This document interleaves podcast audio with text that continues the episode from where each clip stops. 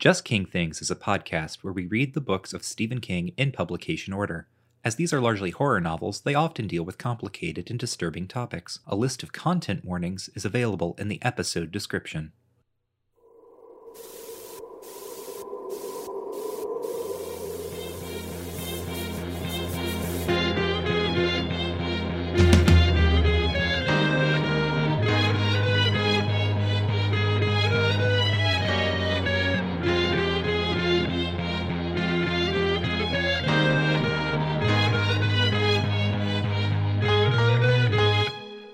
Howdy, friends and neighbors, and welcome back to Just King Things, the show where we read and talk about the books of Stephen King in publication order. I'm Michael, and with me, as always, is Cameron. Hello. Huh? Guess what I'm doing? Uh, uh, what? I'm. You can't see it. I'm wiggling my fingers.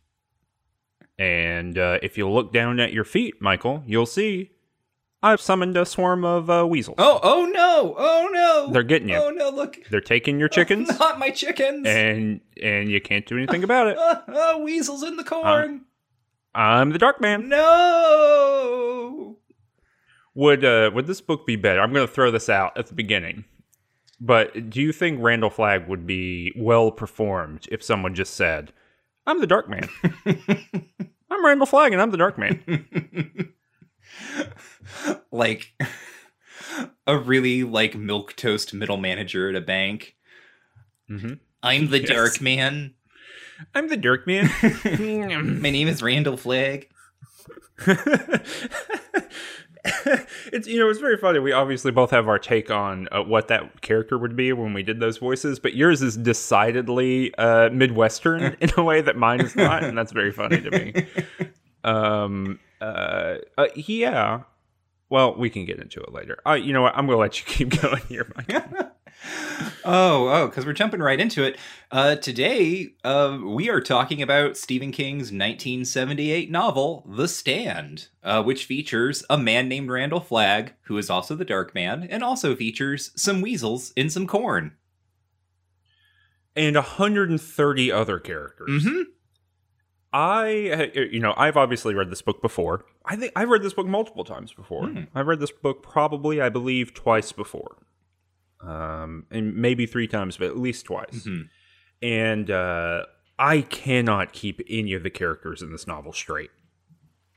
Like when it some uh, often even at the end of the book when it's clicking back and forth between these people, Mhm. I I have to really seriously think. Okay, so this is Stu. He's from Texas. He thinks these things about the world. Okay, I'm ready to do it. So I, I really, I, I might struggle a little bit during this conversation, but I, I uh, dear listener, I encourage you to be uh, patient with me because Michael has to be. He has no choice. But I encourage you to do it. I mean, as a Um, person who can hold the entire cast effortlessly in my head and define every single character and their names and their wants and their desires, uh, it is a lot for me to put up with. But Mm-hmm. I manage. Uh, well, and that's made even I, I want to say uh, more difficult, maybe by the version of the novel that we've read. Yeah, so I talked about this last time, but I assume that the previous uh, times that you've read this book, you did not read this version, which is the first printing, or not really the, the exact first printing, and I'll get into some textual differences, I guess. But um, Mhm. this this was the first version of the text of this novel that was printed. Stephen King delivers a fifteen hundred page or thereabouts uh, manuscript to Doubleday, and they make him cut about 500 to 600 ish pages. Uh, so the first version of the novel that gets published, the one that we have read for this episode, is that first version with the cut content. Uh, this goes out of print because in 1990, Stephen King, because he is now Stephen King, right? Uh, powerhouse brand Stephen King.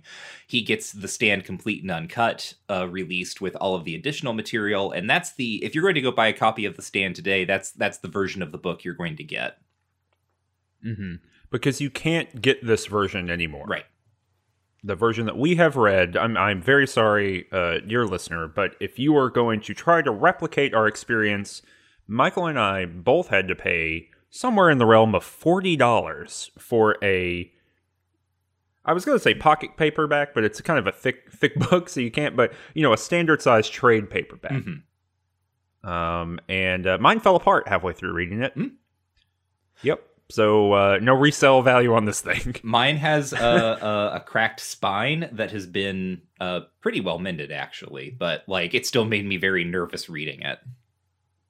I just started losing pages about halfway Oh, through. jeez. Um, but uh, but yeah, so so but, and I will say I was. I was I, I was about to say in this very sentence say pleasantly surprised. I don't know if pleasantly sur- surprised, but certainly surprised about the differences between the two because they're significant. It turns out cutting 500 pages out of a 15, uh, cutting a third of a novel actually does change it quite a bit. hmm Uh, do, uh, can you say? I know you did some research, Michael. Can you say a little bit about why the things that were cut Um, were cut? There is not a lot of rationale given for why in the materials that I have read. Um, really, it seems to. So, uh, holding in mind what I remember about the complete and uncut text, what seems to me mostly to have been cut is uh, meanders right like little little like uh small sections regarding minor characters uh basically the i would looking at both versions of this text um i would say that the the original text of the novel is very much um the story of the central characters uh and it seems that a, a lot of stuff that i remember from reading the complete and uncut text that is totally missing here is stuff that comes from the first third of the novel, which is about the plague and the superflu, and we'll get to all that. Um, but it's it is, as you say, it's it's a very different novel, and it's different in a way that was very interesting to me because at first I liked it more.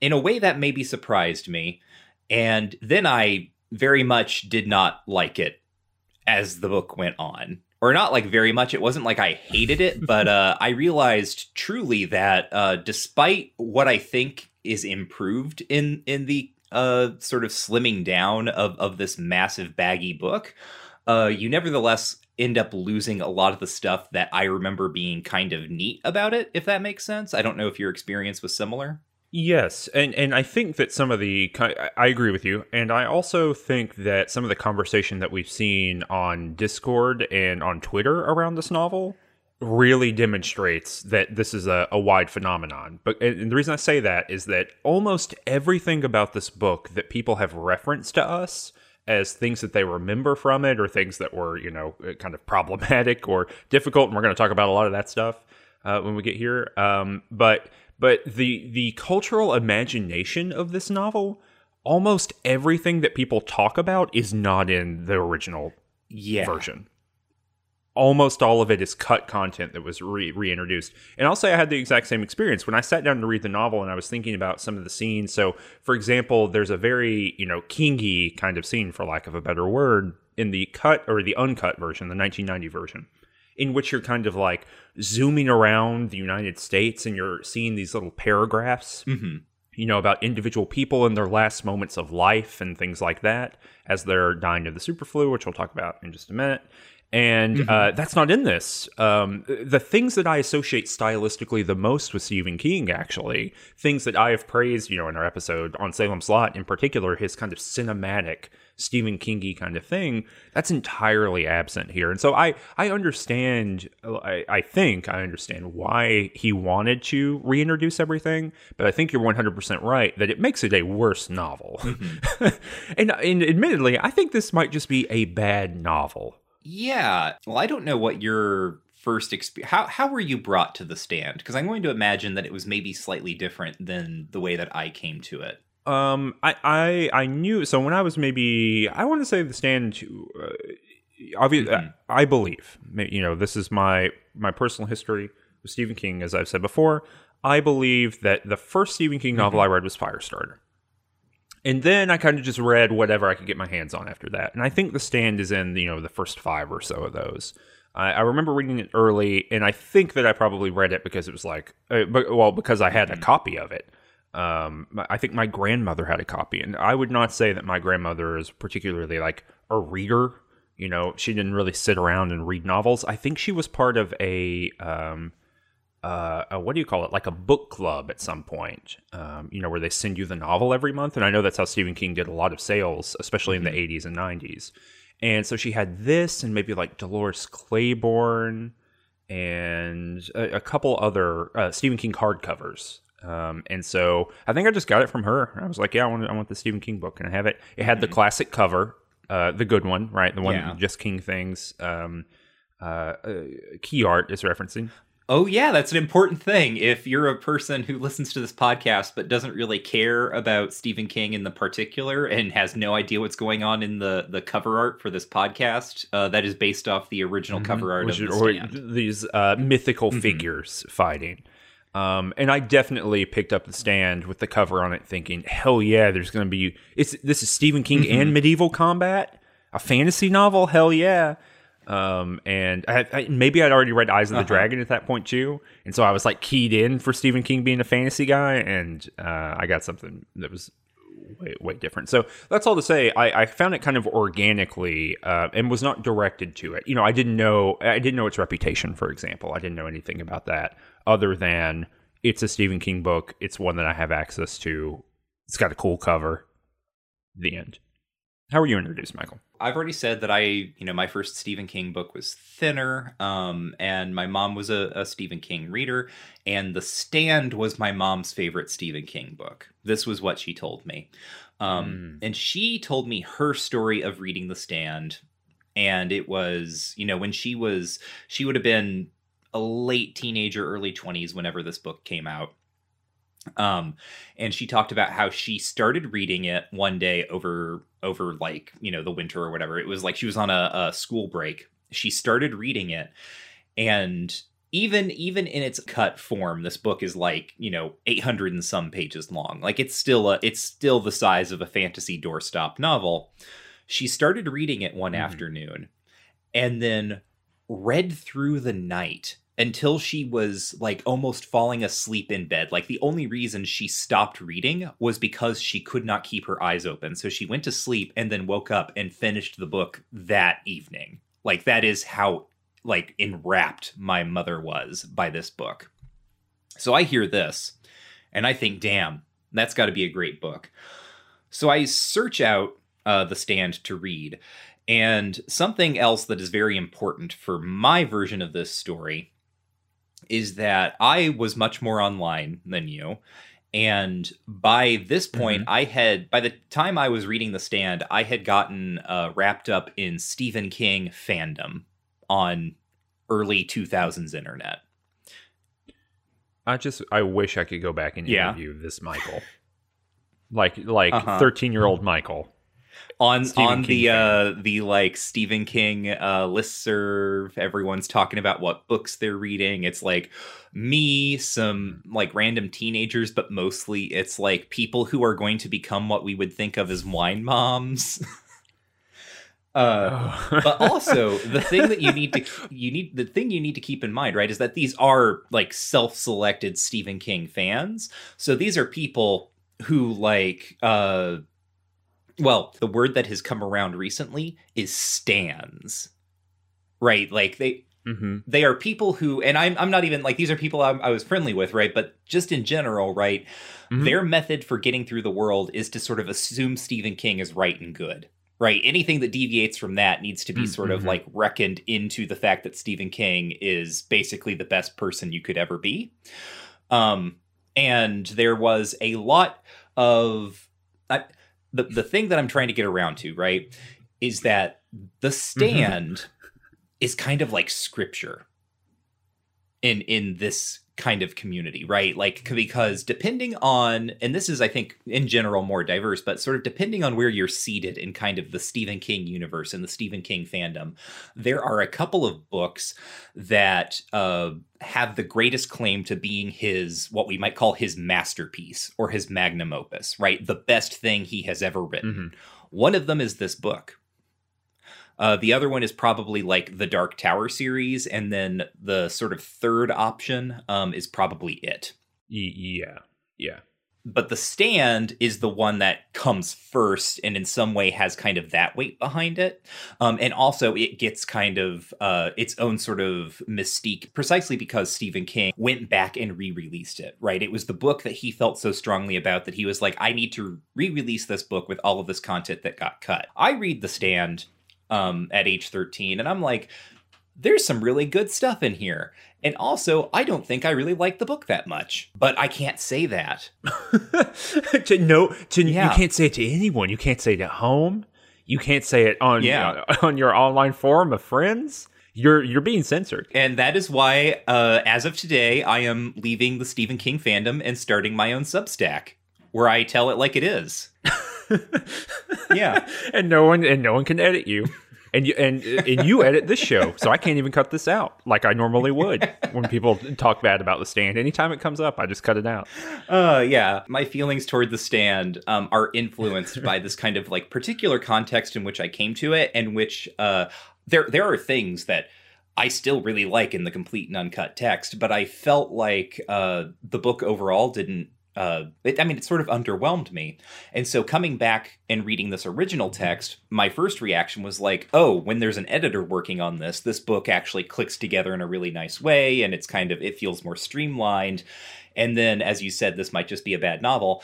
You hit the midway point, and I do not care. Like, I, it is actually harder for me to care about this novel by the end than it was the complete and uncut text by the end, right? So, in this weird way, that the, the complete and uncut and uncut text, despite making the overall pacing actually worse, gave me more good stuff to like.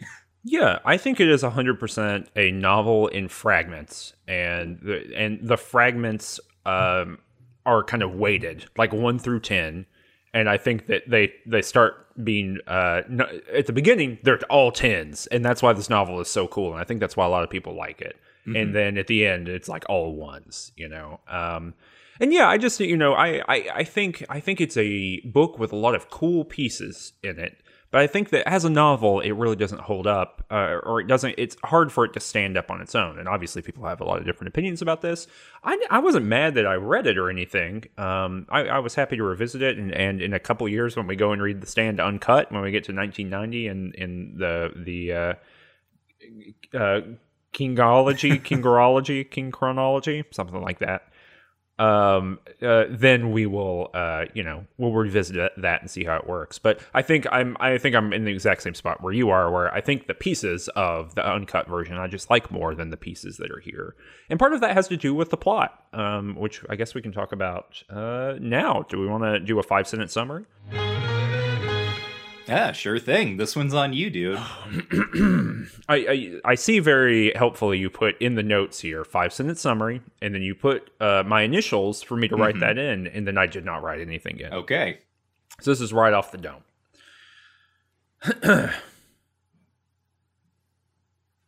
I need to. I, I got to get my hand up so I can count these sentences. Mhm.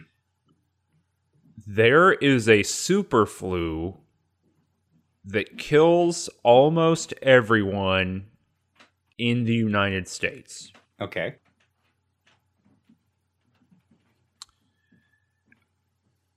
remaining is a ragtag group of individuals, some good, some bad, who are drafted into a war between evil and its opposite.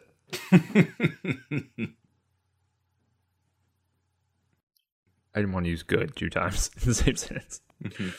Once, once, once, um, uh, you know, friend of the show, Joel, once, once he mapped my sentence summaries, I, I had to really think about what words I'm using here. All right, so this is sentence three. The good people follow someone named Mother Abigail and they go to Colorado. Uh, semicolon. The bad people go to Las Vegas and they follow someone named Randall Flagg. Fourth sentence. Some good things happen and some bad things happen, but ultimately, this is all headed toward a very contrived feeling conflict Mhm. that is fated mythologically. In a seemingly unrelated yet potentially God related incident, a nuclear weapon goes off in Las Vegas, killing many of the main characters of the novel. The end. Yeah. Also, there's a Shire part at Yeah. the end, or the scouring of the Shire. That's my sixth sense, I guess. Sorry. Yep. But that's it. And I would say 50% of the novel is taken up with that first sentence. Yes. the, this is this is ultimately about this, this book is a book that is about a super flu that kills off a lot of people and and maybe this is the other thing too and, and you probably can say more about this than i can so i've always um, been told slash read places and i think you shared a, like a clipping from a interview or something with me on uh, discord uh, a few days ago about Stephen King writing this to make his own American version of The Lord of the Rings. Yes. And I can't get that out of my head because it makes so much sense. Yeah, do you know any more about that, or is that just the? Do you know the the same amount that I do about this? There are a couple of uh, things that converge uh, for Stephen King to write The Stand. It's it's one of these uh, situations where Stephen King has like three or four ideas that he's constantly kind like at any given point in time right? He has like three or four ideas that he's kind of like tossing around in his head like oh this could be a story and this could be a novel and so on like images or characters or hooks and he's sort of tossing them around and as he's tossing them around over the course of a couple of years they start hooking together in weird ways. So what is probably the strangest thing about the stand one you are correct about the american lord of the rings bit uh, two, uh, this book started as uh, his attempt to write about the Patty Hearst kidnapping. what? So that's where we start, and we end in Lord of the Rings. Um, what? Yeah. Um, so uh, just just to take a moment, uh, Cameron, can you get can you give us the lowdown on Patty Hearst? Yeah, Patty Hearst was the heir to the Hearst Empire, one of the heirs to the Hearst Empire, and was kidnapped um, maybe in the 1960s Yeah. by the Symbionese Liberation Army.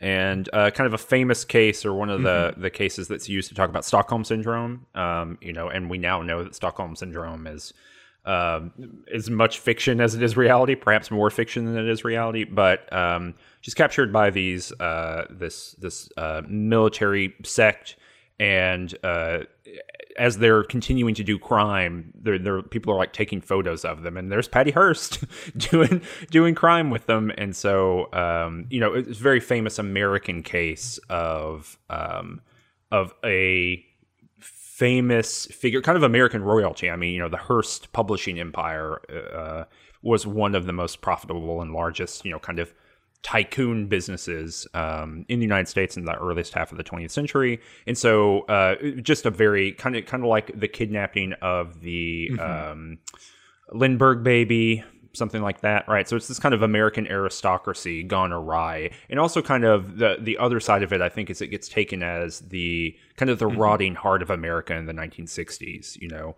here is the American aristocracy um, besieged by um, you know uh, militaristic violent forces beyond it, beyond the pale of you know the liberal order of the world. Um, so you know it, it's all of those things. So it's it's very interesting that these two things are running into one another because it's an American myth- mythological moment. I think Yes. running into apparently the Lord of the Rings. Yeah, yeah. So so Stephen King, um, when he is in Boulder, he is working on this novel about the Patty Hearst case, like you just said, and it's uh, he says in Danse Macabre, which I'm not going to quote too much from because we're going to read it eventually, because that's his nonfiction novel where he talks a little bit about this stuff. Um, the Hearst thing happens in 1974. Got it.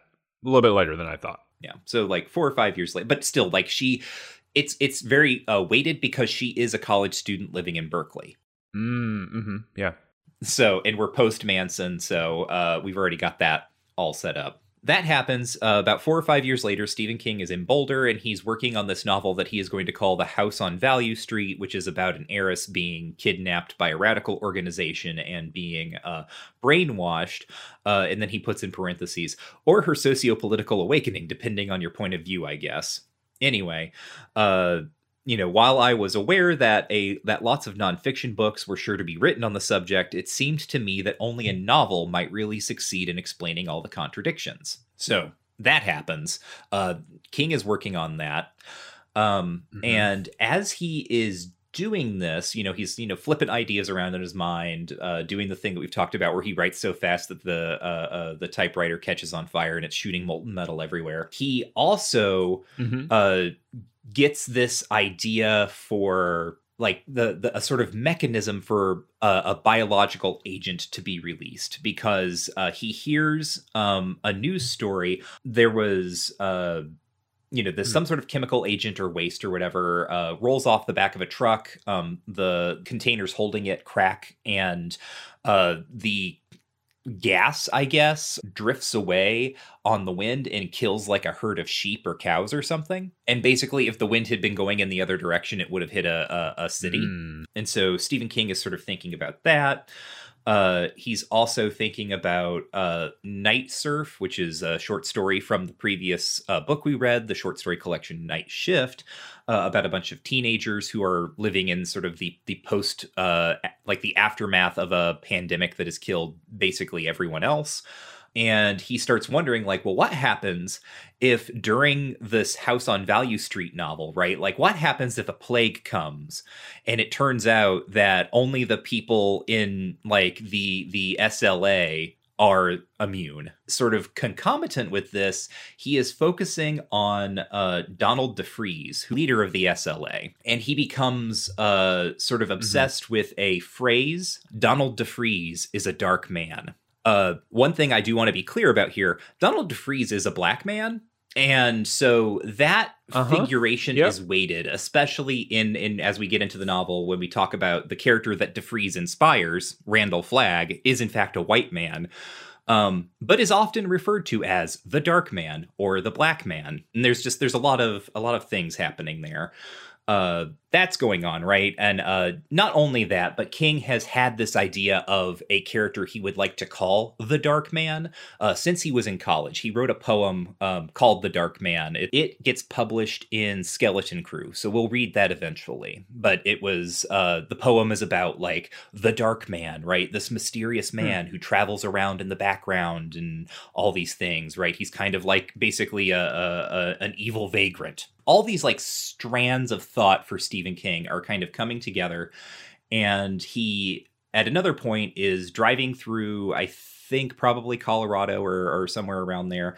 And he's scamming through the radio and he f- hears a, a like a Christian televangelist say of the line, once a generation, a plague shall fall among them.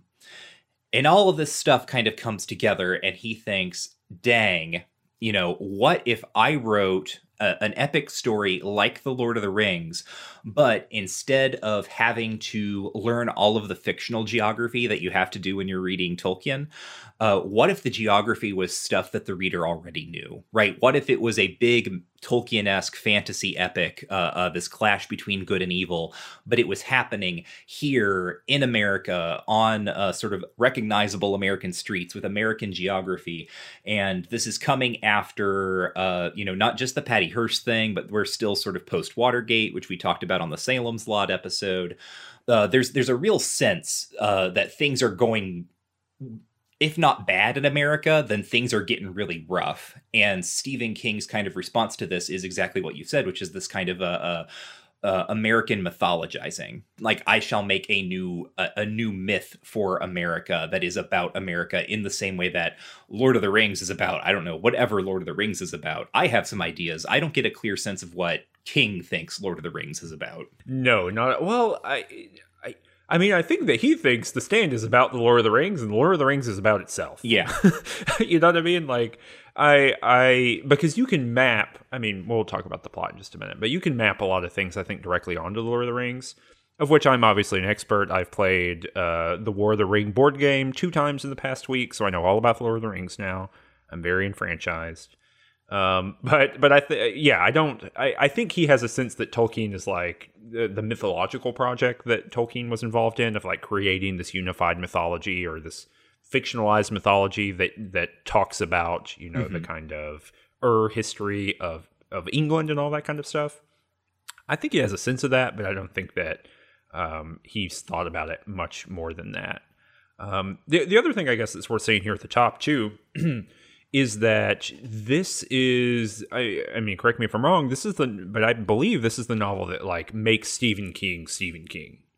Um, like all of his other novels have been successful, but this is a novel that breaks him into you know the highest tier. I don't know because none of the stuff that I have read has suggested that, but I will say um you know this is 1978 the carrie movie is just getting ready to come out.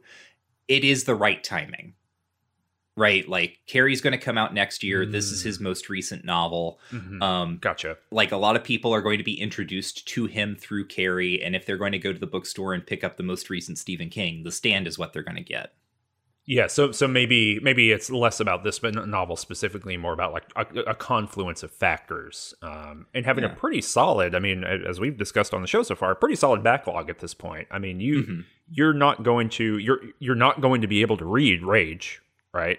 like you you wouldn't know it's Stephen King, um, you know, if you did read it. And so uh, any Stephen King book you pick up uh, when Carrie comes out, you're going to be probably happy with mm-hmm. it. And I should say, like, also, I think, I think to some extent, right, maybe the stand does help with making Stephen King Stephen King. Uh, because if you pick up this, like, if you haven't heard of this guy and it's 1979 and you pick this book up off the shelf, it is kind of unlike anything else that you're going to be likely to pick up in your in your local five and dime.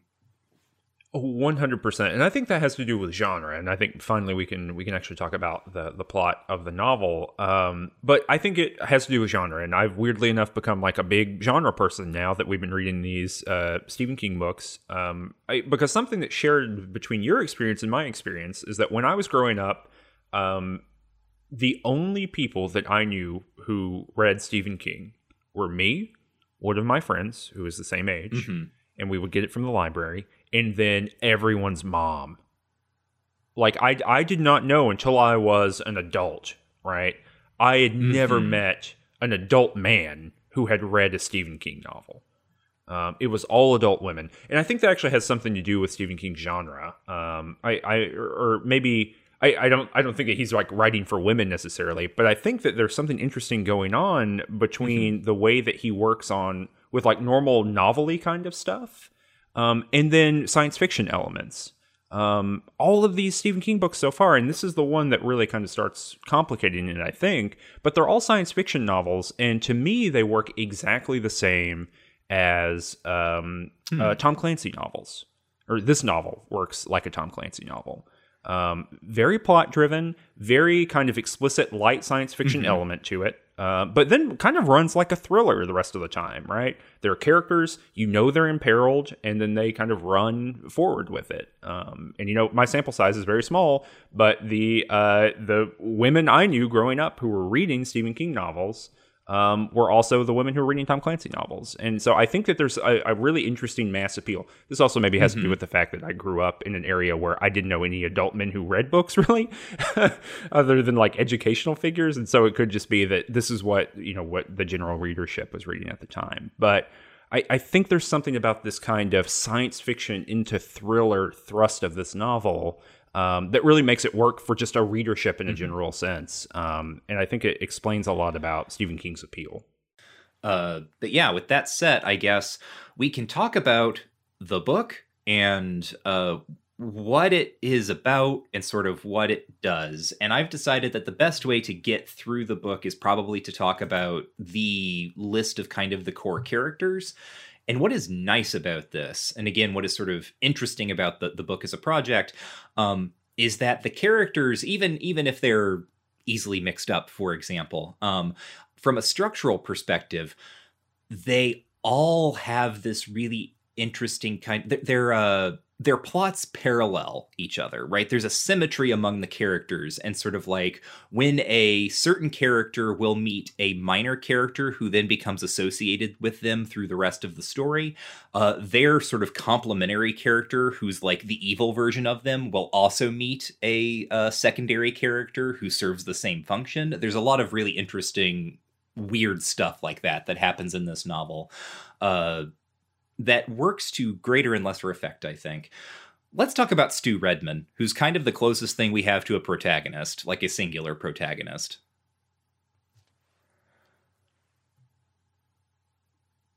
Mm-hmm.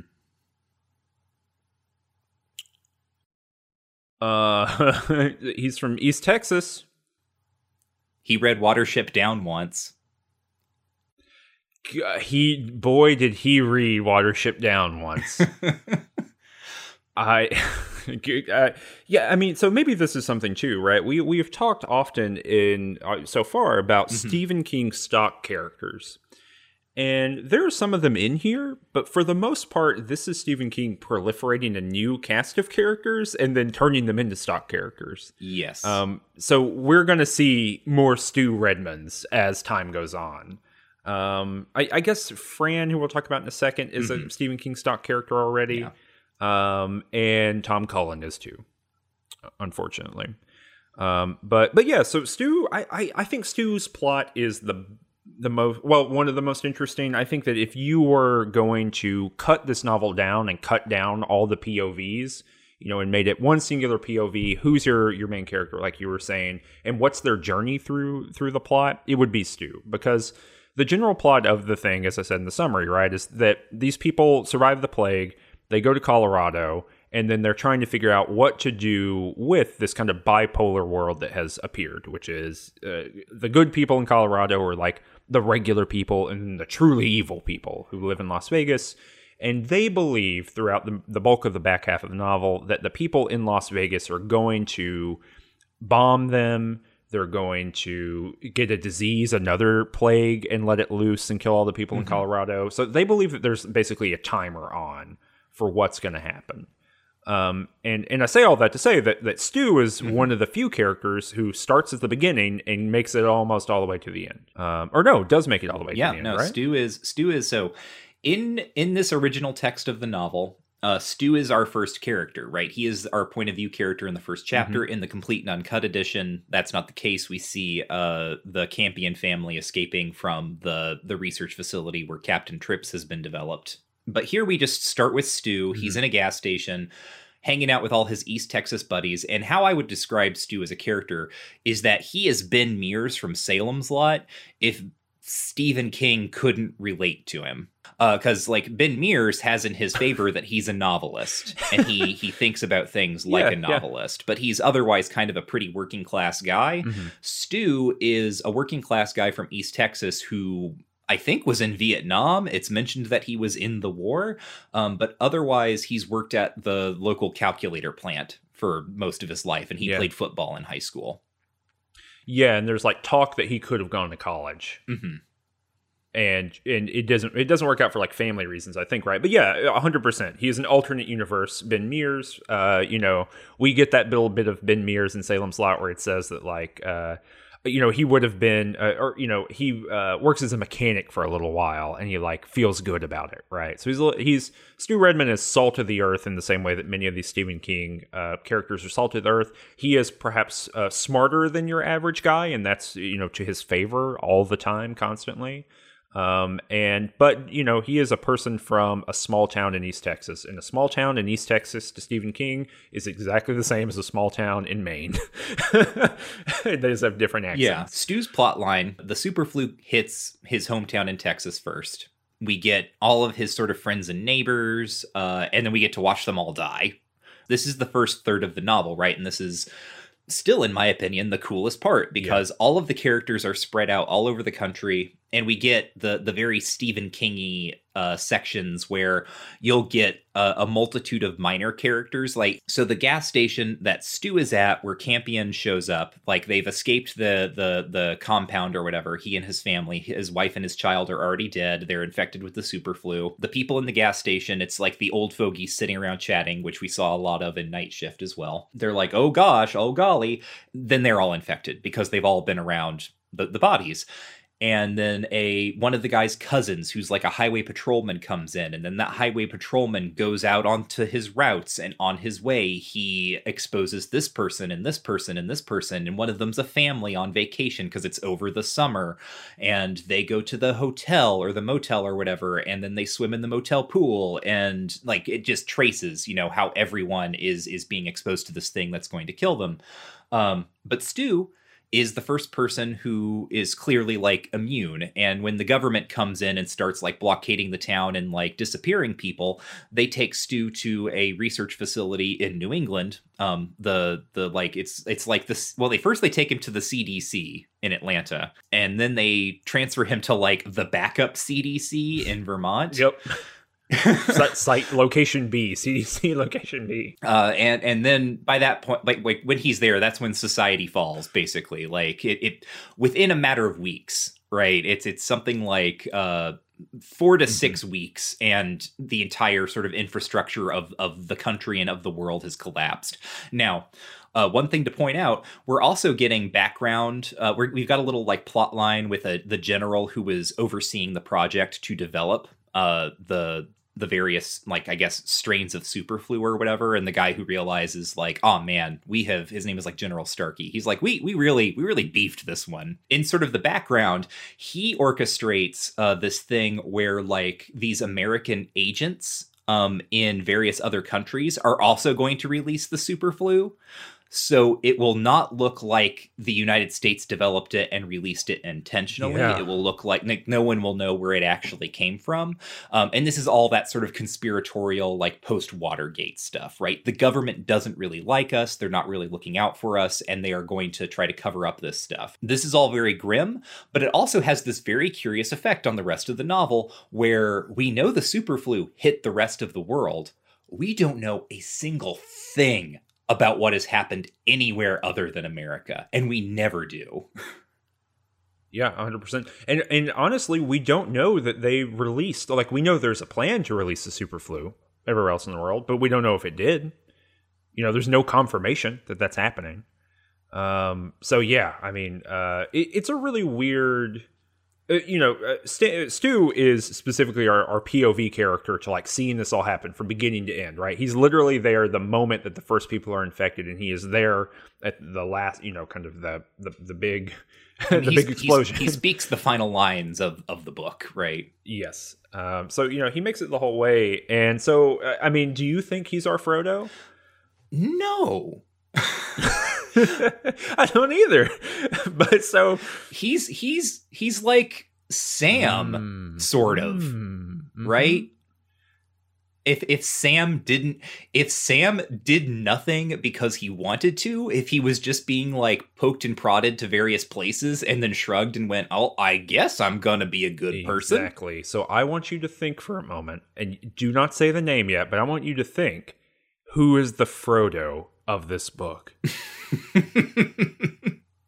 you can you've you you've hit dear listener you i will reveal it in in just a few minutes but you can think Mhm. about who the frodo would be if stu is sam and it's the wildest shit on earth uh steve you've done it again i guess but but yeah so stu makes it you know as you say it makes it to vermont and that's when kind of the rest of the cast of characters come in uh, into a relationship with stu um because basically everyone who matters in this novel uh, comes from New England. Mhm. Um, and you know, hmm, interesting, Steve.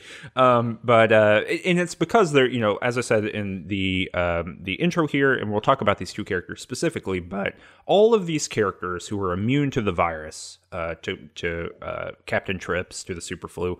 Oh, we haven't mentioned this, but by the way, it's weird to read this book while we are currently in a Yeah. massive international pandemic. Mhm. It's weird. Right. But uh, it also makes you feel like, well, it's not this bad. Mhm. You know, it has that kind of effect where you're like, well, it's not killing 99% of people. So that's good. Uh, but, uh, you know, I, I thought it would be weirder, but it really wasn't. Which maybe that itself is weird. But anyway, uh, all these all these characters are having uh, dreams of e- one of two figures, and sometimes both figures.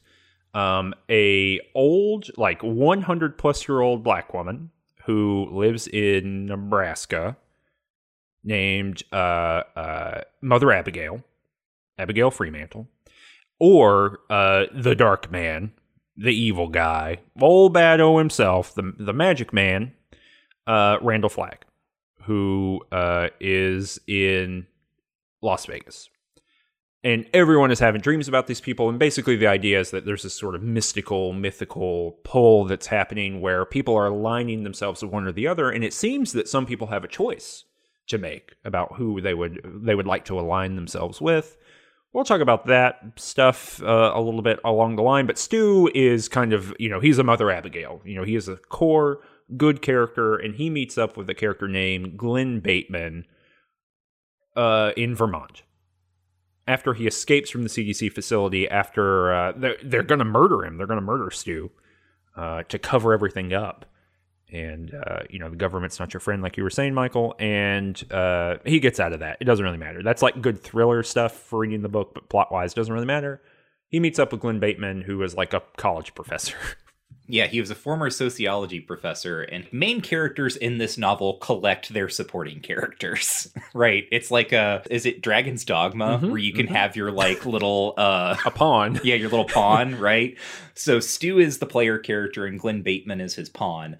Um Glenn Bateman is another version of the cool older dude, right? He's Matt Burke. He's the the liberal, in, uh, educated older guy who's got kind of a, a Yep. Very, uh, I don't know, sanguine attitude toward the entire collapse of society. Yeah, he's not too stressed about it. Like when when uh, Stu finds him, he's like painting watercolors by a river and having a Mhm. picnic. with his dog. yeah with his dog kojak um who we'll talk about but uh yes uh like i mean that's glenn bateman is uh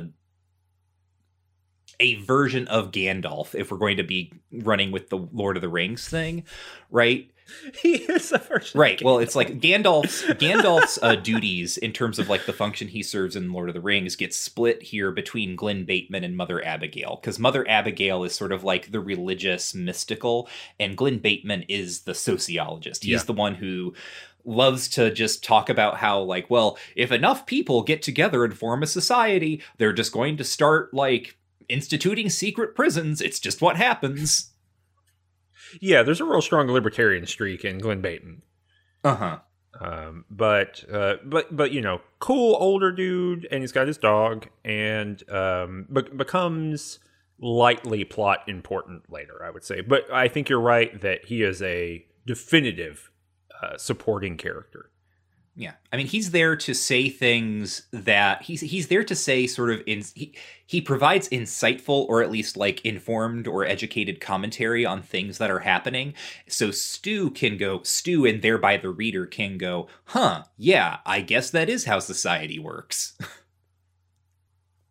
Yeah, he, yeah, yeah, hundred percent. This is, I think, will begin a long run, and we've had this a little bit in these novels so far. But Stephen King, uh, and especially into the now, like you know his post two thousands work, Mhm. he loves to put in characters who are just expo- like purely expository.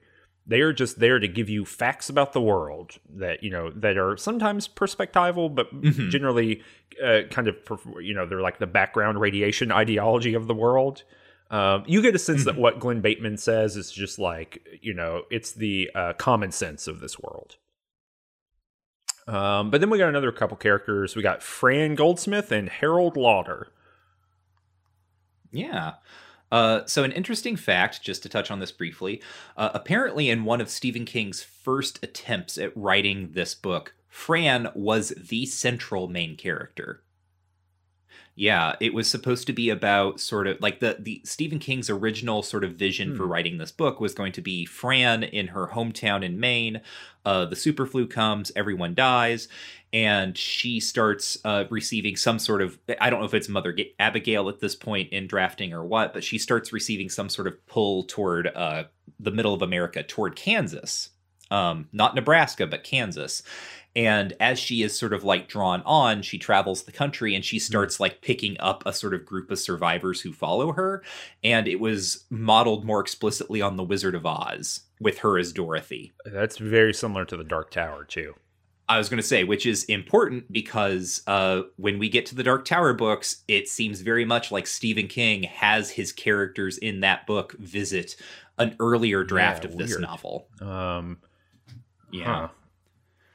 So uh, anyway, but that's not how things turn out because Stephen King eventually gets like for whatever reason that's not having Fran as the main character and doing the kind of Oz thing isn't making this work for him, and so he does what we're already talking about, which is like shuttling among these different points of view and trying to sort of like en- encompass the the narrative perspective of the country.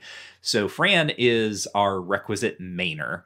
Uh, she is a uh, a young girl. She's like twenty one or something, maybe not even that old. Yeah, she's 2021. So she is just maybe maybe younger because she's just had Yeah, a she's high like school, just started right? college or something. Um, Yeah, I think she has one year of college. It's that's the thing too. You know, apologies if we can't remember these things, but this is an 800 and some odd page novel. It's hard to remember things that happened in the first hundred pages. Yeah. sorry. like like by by the end, it's not terribly important like how, how like whether or not uh, Fran tested out of uh, intro comp. Um, but yeah, she's she's a young girl who's living in Maine. She's got a boyfriend named Jesse, Mhm. um, who uh, is evil Ben Mears. Dang. Yeah, he is. Yeah, because he he's like a poet, Mhm. right? But he and he wears like working class clothes, but he actually comes from a wealthy family. Yeah, he's only in the novel for for two pages, but damn. Yeah. Stephen King does not Yeah. like him. uh Fran is, you know, just sort of living her summer life here in uh Mhm. it's it's you know, it's uh Ogunquit, Maine, which is like, you know, a little uh summer resort town. And there's a guy who lives in her small town uh, who is like the younger brother of one of her friends from high school. Uh, this guy's name is Harold Lauder, and he is the like, and he's he's like the local gross nerd. He's the local nerd. Yeah, Yeah. I I am fascinated by Harold Lauder. Hmm. truly fascinated um, because he is a Robert Heinlein character. He is the you know the the Edisonade. Um, so there were all these uh, pieces of fiction in the late 19th century, early 20th century, and like kind of the history of sci-fi, right? That are called Edisonades.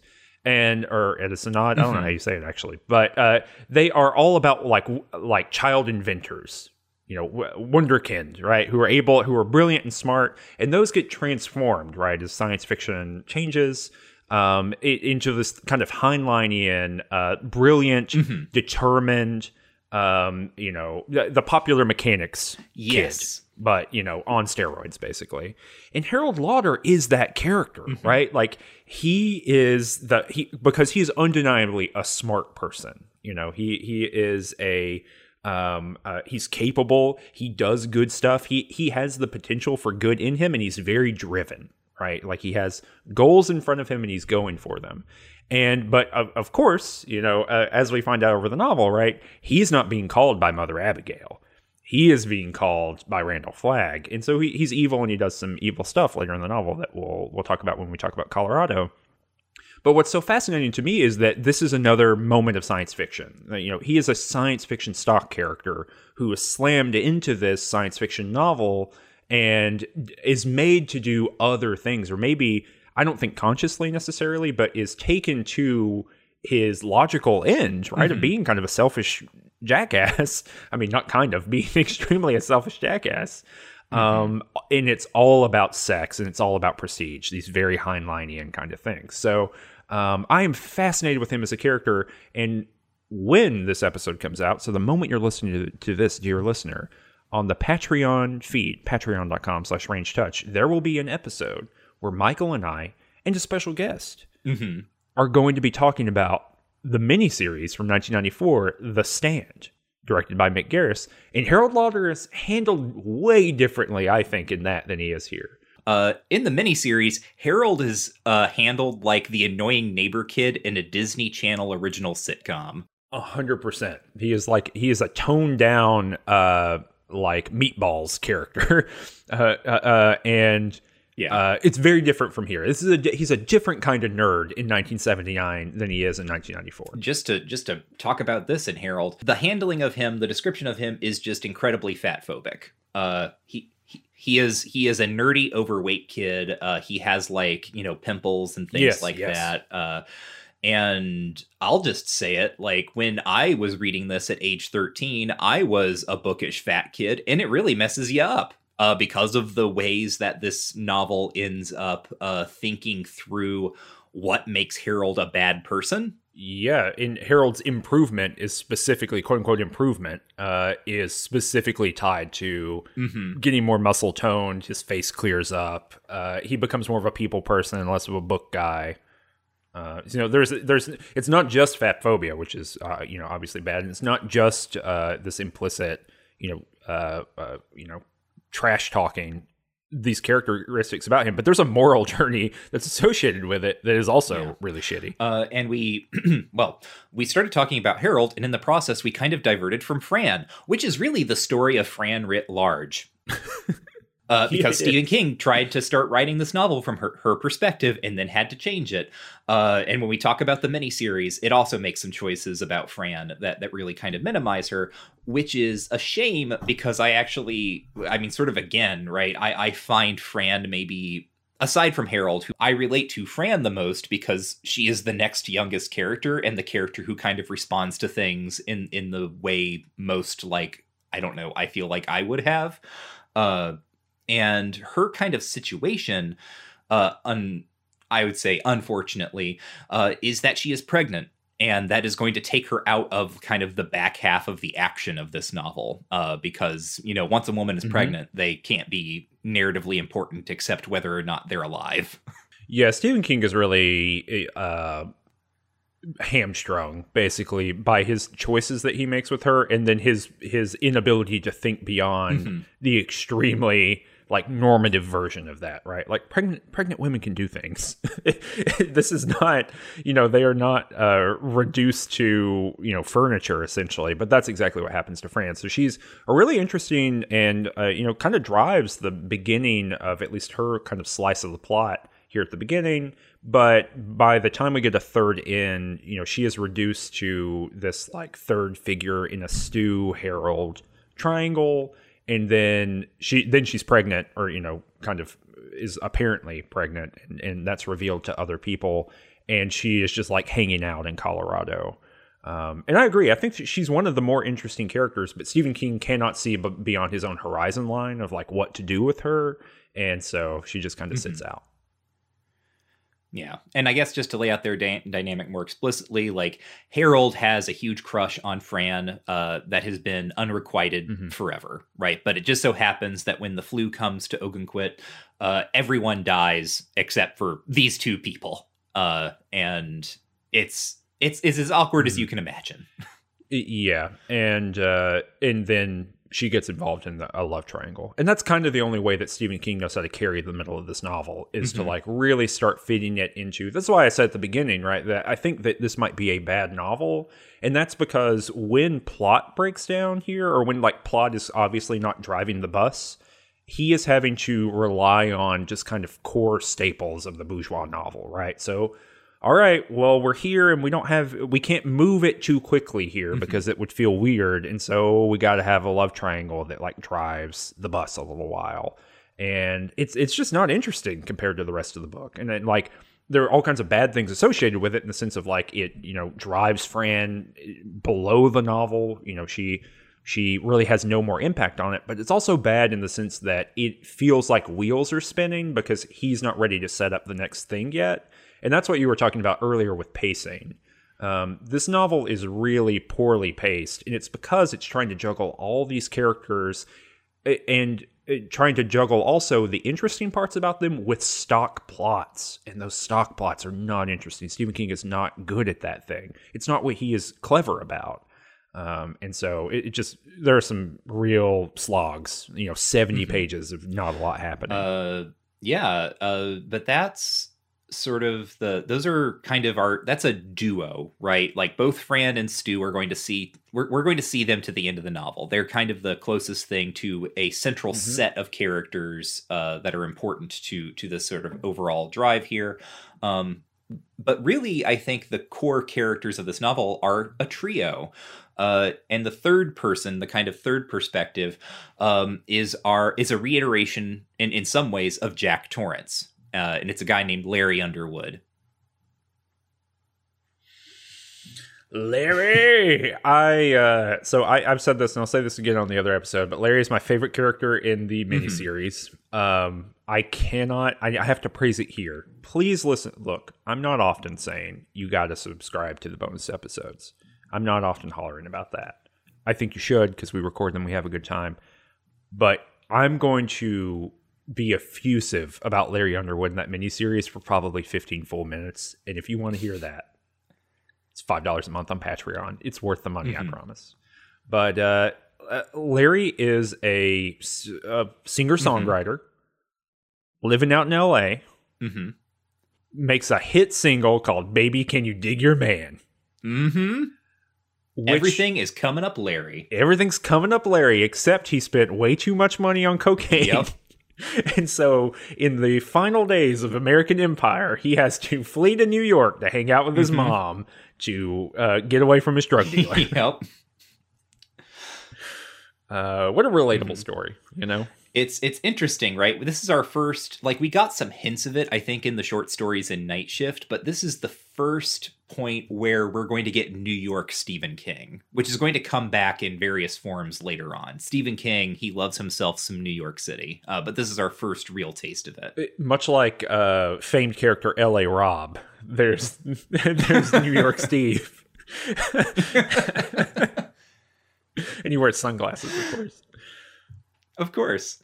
Um, but yeah, so Larry, as I said, he is a reiteration of Jack Torrance in the sense that he is a troubled creative with substance issues, um, and also a complicated relationship with his uh, parents or his family. In this case, it's his his mother, mm-hmm. whom he essentially ran out on. Um, it's not like she was necessarily. Uh, you know in in need of him but like his father was dead uh and he larry was kind of a he was a bit of a scamp growing up around new york in the in the uh 60s and 70s because the the first printing of this novel again takes place in 1980 uh, the version we read i think takes place in 1985 because like two years after stephen king um, releases this book he realizes like oh yeah two years isn't actually a lot in terms of the future so i'm just going to make it 1985 uh, but yeah, anyway, well, uh, the uh, and when 1990 happens too, it bumps it bumps up to like 95 or something, right?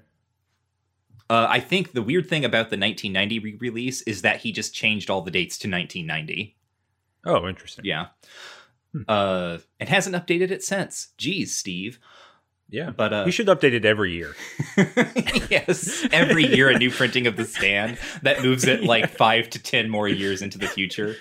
Yeah, um, so it's like so it's like 2030 and no one has cell phones or uses the internet. Yeah. That's not any weirder than this stuff happening in 1990. But yeah. anyway, sorry, we we digress. But Larry Underwood has made this song and you know, he's back with his mother and um uh, people, this is important too. People think that the song made by Larry Underwood, "Baby Can You Dig Your Man," is performed by a black man. Yes, because this is what his mother says: is that you you you quote unquote sound black. Um, and his like his mother is sort of an opportunity for Stephen King to show us all of like mm-hmm. the your your traditional 1970s grimy New York problems, right? The neighborhoods are bad, people are breaking windows, uh like there's a lot of people who don't speak English in the neighborhood now, that sort of thing. And his mom's just kind of been soldiering along, and Larry comes back to see her in her kind of rundown apartment. Um, and it's like the first time I think he's seen her in maybe like 10 years or something. Uh, and she she kind of has she's like oh god larry like what sort of trouble are you in that you've come back to me yeah. but she takes him in nonetheless uh and um I mean, basically, what this what this does is that this sets up a kind of weird Oedipal thing that Larry is going to work out throughout the rest of the novel. And I don't mean Oedipal in the sense that like Larry clearly wants to sleep with his mom, but more like he is aware that to some extent he abandoned his mother. Mm-hmm. And bring coming back at this point makes him feel very, very bad. Uh, but at the same time, he can't really bring himself to like you know, be a good son, whatever that might mean. He doesn't know what he can do to make it right. And of course, uh, all of that is cut short anyway because the super flu comes in. Uh, his mom dies, as well as just about everyone else in New York. And, you know, like plague ridden New York is some of the coolest shit in this book. A hundred percent, and I think the the stuff about Larry and his mother too. You know, I think you called what was it that you called the the Shining? That's that King called it a crossroads novel, mm-hmm. right? So, kind of making a choice between, Mhm. you know, am I quote unquote a serious novelist or am I this, you know, kind of um, genre guy? And Stephen King, I think, you know, as as I was talking about earlier, right? Uh, and, and I think it's something that pays off for him in having a at least gender diversity of readers. Is that he says, no, I'm not, I'm not making a choice. I'm doing both. yeah. Um, you know, he he instead of taking a turn at the crossroads, he just lives there. um, and I think that's really happening here too um, with Larry Underwood because Larry Underwood is in, and I think the the comparison to Jack Torrance is is really good. I didn't even think about that when I was reading, Mhm. but Larry Underwood's in his own novel that is different from the novel that other people are in here, right? Stu's in an adventure novel. Fran is in this like bourgeois, um, you know, romance novel, something of that, or Stephen King's version of that. Um, and Larry Underwood is in, um, you know, he's in The Shining. You know, he's in this thing where he is trying to reconcile the choices that he's made and the kind of person that he is. And, and the reason I brought up the kind of uh, that people think that the song is written by a black man, not just arbitrary, but Larry Underwood is thinking about that. You know, thinking about the choices that he makes and the way that he presents Mhm. himself to the world, and maybe the way that, that he undermines other people and other other people's you know effort in the world throughout the rest of this book. Um, you know, Stephen King sometimes hits the emotional strings just right. And so, as Larry's mother is getting sick with the superflu that we know is going to kill everyone, right? And after this kind of difficult coming home, you know, he just appears and she takes him in anyway, like you're saying. He she goes to work, and I think that's where she gets the superflu. And uh, he goes to open the refrigerator, and it's all of the food that he liked growing up. I was just saying it's like it's so it's so good. It's so sad. Like because he's he's like he's very tired, so he's gone to like he's fallen asleep, and he wakes up and he finds out she's gone grocery shopping, and she remembers all of his favorite foods, and she's bought them all. Yeah. And and so you know it, this is a moment. I think this is still obviously like selfish Larry. Um, and the next little bit of novel is going to be selfish Larry. But you know he he's a character who I think emotionally changes the most over the course of the novel. Um, and it's because you know Steve's doing all this weird. Uh, Uncle Steve is doing all this weird um, genre interleaving that I think really works here. I mean, I I think that Larry Underwood is my favorite character for a bunch of different reasons.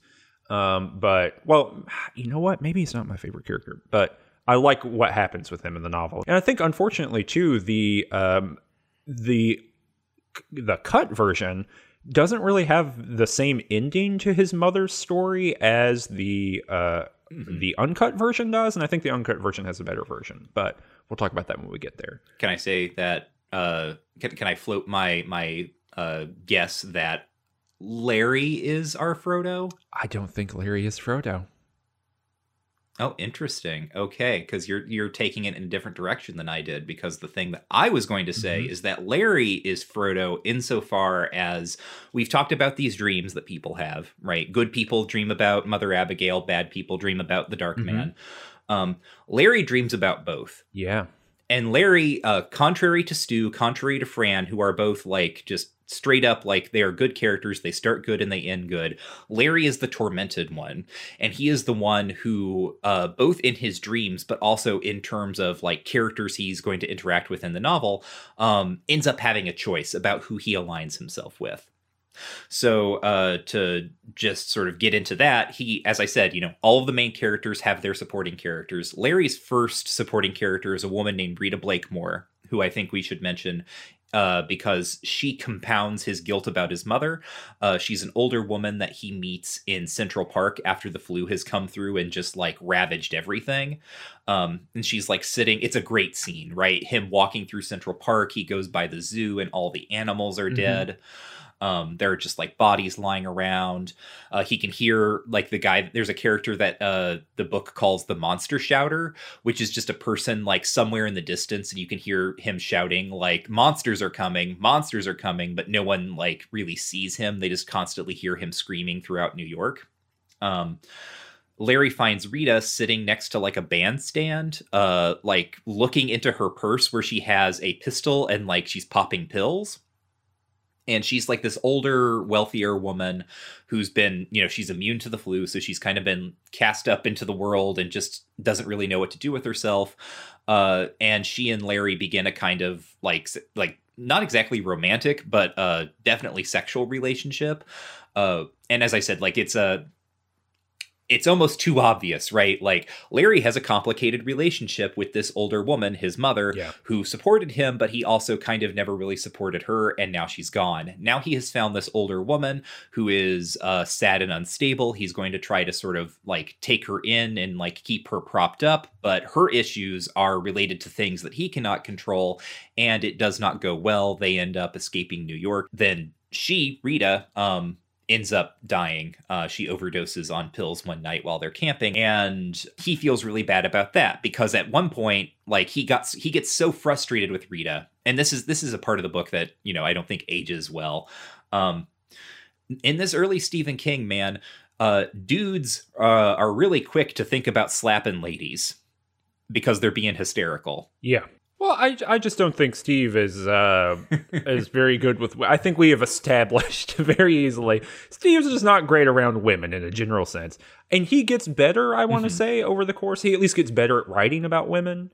Um, I don't know if he gets better about his like depiction of the social, uh, you know, uh, treatment of women or the way that his characters feel about women.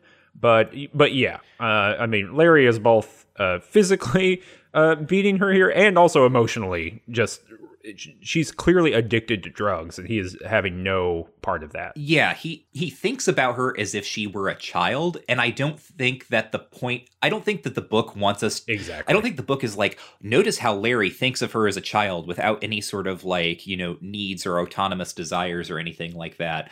Um, it just it's just Larry is Larry is being reasonable by saying that this woman needs to stop crying. Um, and threatening to leave her in New York because she's too scared to go through the corpse choked Lincoln Tunnel. yeah yeah 100% yeah I, I mean i think that stephen king at this point in his career as we have established with i think every single book so far short maybe of carrie i think actually it's the one that isn't is has the most variability within it. Mm-hmm. And that's because there's more than you know two women in the book um, but uh, you know, Steve, Stephen King generally has a very paternalistic view of women, and that shows up in his characters who also have paternalistic views. And maybe Stephen King doesn't, you know, think this way necessarily, but the ideology, you know, the kind of background radiation that we were talking about before. Uh, all of his characters just kind of like you know think that women need to be told what's good for them for the most part, and uh, they need direction in their lives and it sucks. I mean, it, you read the thing, and you're like, "Good God, Steve, just think about this for two seconds. What are you doing?" Yeah. So uh, that's that's Larry's time with Rita. Um, and then he ends up feeling very bad. Like to his credit, I guess, right? He doesn't think like, man, it was it sure was great of me to have threatened to leave Rita in the city. Uh, he does end up feeling bad about that because she follows him out anyway, and then he feels bad because he kind of like maneuvered her into this position Yeah. where she really put herself at risk. Um, but she dies, and then he meets with uh, sort of his second secondary character, uh, who is going to be much more important to the over- overall flow of the novel, uh, a woman named Nadine Cross. Yes, who has Joe with her? Yes, a little boy. So let me let me trace this out for you again. Larry, uh, a sort of like prodigal son, goes back to his mother, whom he has a, a bad relationship with. Kind of maybe starts to patch it up, but doesn't really. Uh, meets this older woman who uh, he kind of takes on as a weird mother slash surrogate, uh, or yeah, lovers like surrogate mother figure um, that he has to like care for. He he perceives himself as failing to do that, right? Because she dies. And then he meets another woman who has with her uh, a young, like almost feral child that she has adopted. Joe is this little boy who uh, doesn't speak and he only wears his underwear. Like he takes off all clothes that Nadine puts on him. Um, and he has like a butcher knife that he threatens people with. Um, but Nadine used to be a like kindergarten or like grade school teacher uh, and so she has uh, a kind of way with children and she has found she found him uh, she says like he was he had been injured um, and he like the wound was septic or something and he was nearly dead and she nursed him back to health but uh, he mentally or like cognitively hasn't come back for whatever reason right? He's been traumatized to such an extent that he is just nearly feral. So you know mothers right? Or like weird weird symbolic mother relationships Mhm. uh and complicated mother like relationships with that. Uh and what else can we say about nadine? You know the well before we talk about Nadine, I just want to say one short thing, which is that uh, it's I never thought I would utter this sentence, but this is not going to be the first or second or third or maybe even fourth time in Just King Things that we talk about a child wearing its underwear and, and wielding a butcher knife. mm, true this is this is another like weird recurring stephen king thing It really is. It's murderous children who refuse to wear clothes. I don't I don't know what's going on with that. But uh, but the other thing we could say about Nadine is that she is a virgin. That's a big important part. Um, and the reason for that is that Nadine, uh, where Larry dreams of uh, Mother Abigail and Randall Flagg, Nadine only dreams of Randall Flagg. and in fact has been dreaming of randall flagg not just since the flu started but her entire life Yeah. And so there, this is kind of where I think most aggressively at the beginning of the novel, where the mm-hmm. the like mythical, mystical stuff shows up. Um, I, we're going to talk about you know to, in just a bit when we when we talk about Abigail, uh, Mother Abigail, and, and Randall Flagg. Mm-hmm. I'm really resistant to the religious reading of this text yeah um, that the miniseries really doubles down on. I think, unfortunately, um, but because and but anyway, she Nadine seems to have her entire life, as you're saying, been uh, drafted into some sort of mythical process that is beyond her, and so you know she is literally saving herself for this you know evil incarnate character.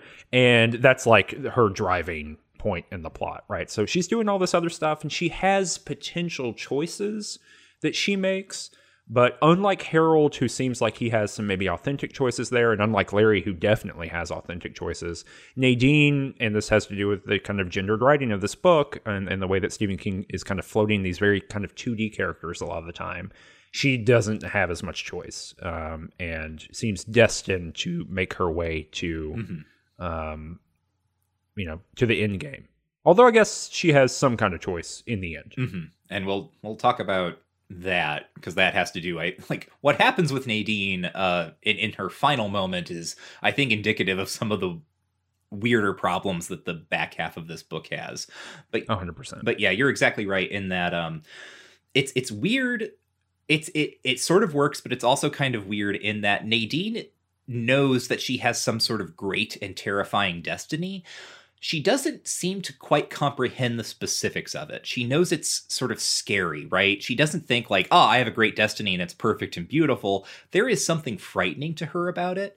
And at the same time, she is wholly committed to seeing it through in a way that it's really weird if only because I never quite know exactly what she thinks is in it for her. Unless the point that I'm supposed to get is that like she is committed to her destiny because she thinks it's her destiny, in which case that that is weird, right? It does give her um kind of this this uh feeling of complexity in that she spends the majority of her time in this novel working with people she knows she can't stay with. Yes. Yeah, I just think that she lacks interiority. Um, Mhm. And because, but we spend so much time in Harold's head, Mm-hmm. like watching you know the wheels turn about who should he betray them? He he is uh, valued in this community. He's found a place. He's not the kind of nerd that he used to be. He's a valued member. Should he just double down on that? Or should he go for this kind of promise of you know potential glory or whatever? And also you know the kind of background of uh, bullying that he received as a child for being a nerd right? Like all these things are kind of running around in his head and it, the the narrative we get about Harold over the the whole book is that mm-hmm. unfortunately for him he can't let the past go mm-hmm. even in a world in which the future is unwritten um, you know where where everyone is dead and so he can kind of write his own ticket Nadine does not have that kind of reflectiveness about the conditions of the world. Like you're saying, she is so dead set on like fulfilling this destiny but we don't even get like a logic of why that is good to her um, other than it feel you know it's mysterious it feels weird. Um, and it, it feels to me like where harold makes choices about should he betray these people or shouldn't he and he has complicated decisions about why he wants to do that. Mm-hmm. um, nadine is basically hypnotized by randall flagg. And so it's like well that's it you know it's she's hypnotized she's just going to go do that thing um, and it's really unfortunate because I think she has as much, if not more, kind of material to work through as Harold does, and King kind of leaves it on the table. Well, she's like one of the few characters who has explicit moral principles. And like she has two like one is that, you know, she yeah. she rescues Joe, this little feral boy, um, because she was a like grade school teacher and she loves children, right? Like that is a true thing about her. She likes children, she likes working with them. Um, and we get that, and we see sort of like the the effects of that in that she, you know, uh, adopts and rehabilitates to some extent Joe. Um, but then the other thing that we get is that she is she believes that murder in the post apocalypse is an unforgivable sin. Um, like she she thinks you know every so many people have died already. Yeah. The worst thing you could possibly do is take another life. Uh, and then ends up being like, well, I guess in order to fulfill my destiny, I'm going to have to betray this principle and that's just kind of it. Yeah, it's it's unfor- like she everything about Nadine is on the page, mm-hmm. and it's in exposition, and and everything about other characters with complexity here, with similar choices to make, is in their head, and not in exposition. And I think that you know King literally writes himself into a corner with with how he does her, and I think he's just not thinking about it. Um, you know, I think she has the opportunity to be a character that's as quote unquote main charactery as a Larry Underwood and as you have put in the show notes and kind of in the chart, she is not a main mm-hmm. character. She is a you know a, supporting character, and I think that's a mistake.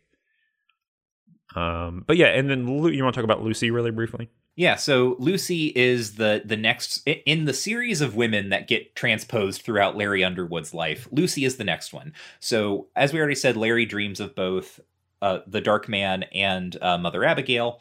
Um, and he kind of has a sort of romantic tension with Nadine but as we've mentioned Nadine is a virgin and she has you know she has sort of like half remembered we get little glimpses of like her past when she was a teenager and she was uh sort of you know uh, a little drunk and like running with a boy through a, a field or something this like weirdly pastoral idyllic memory.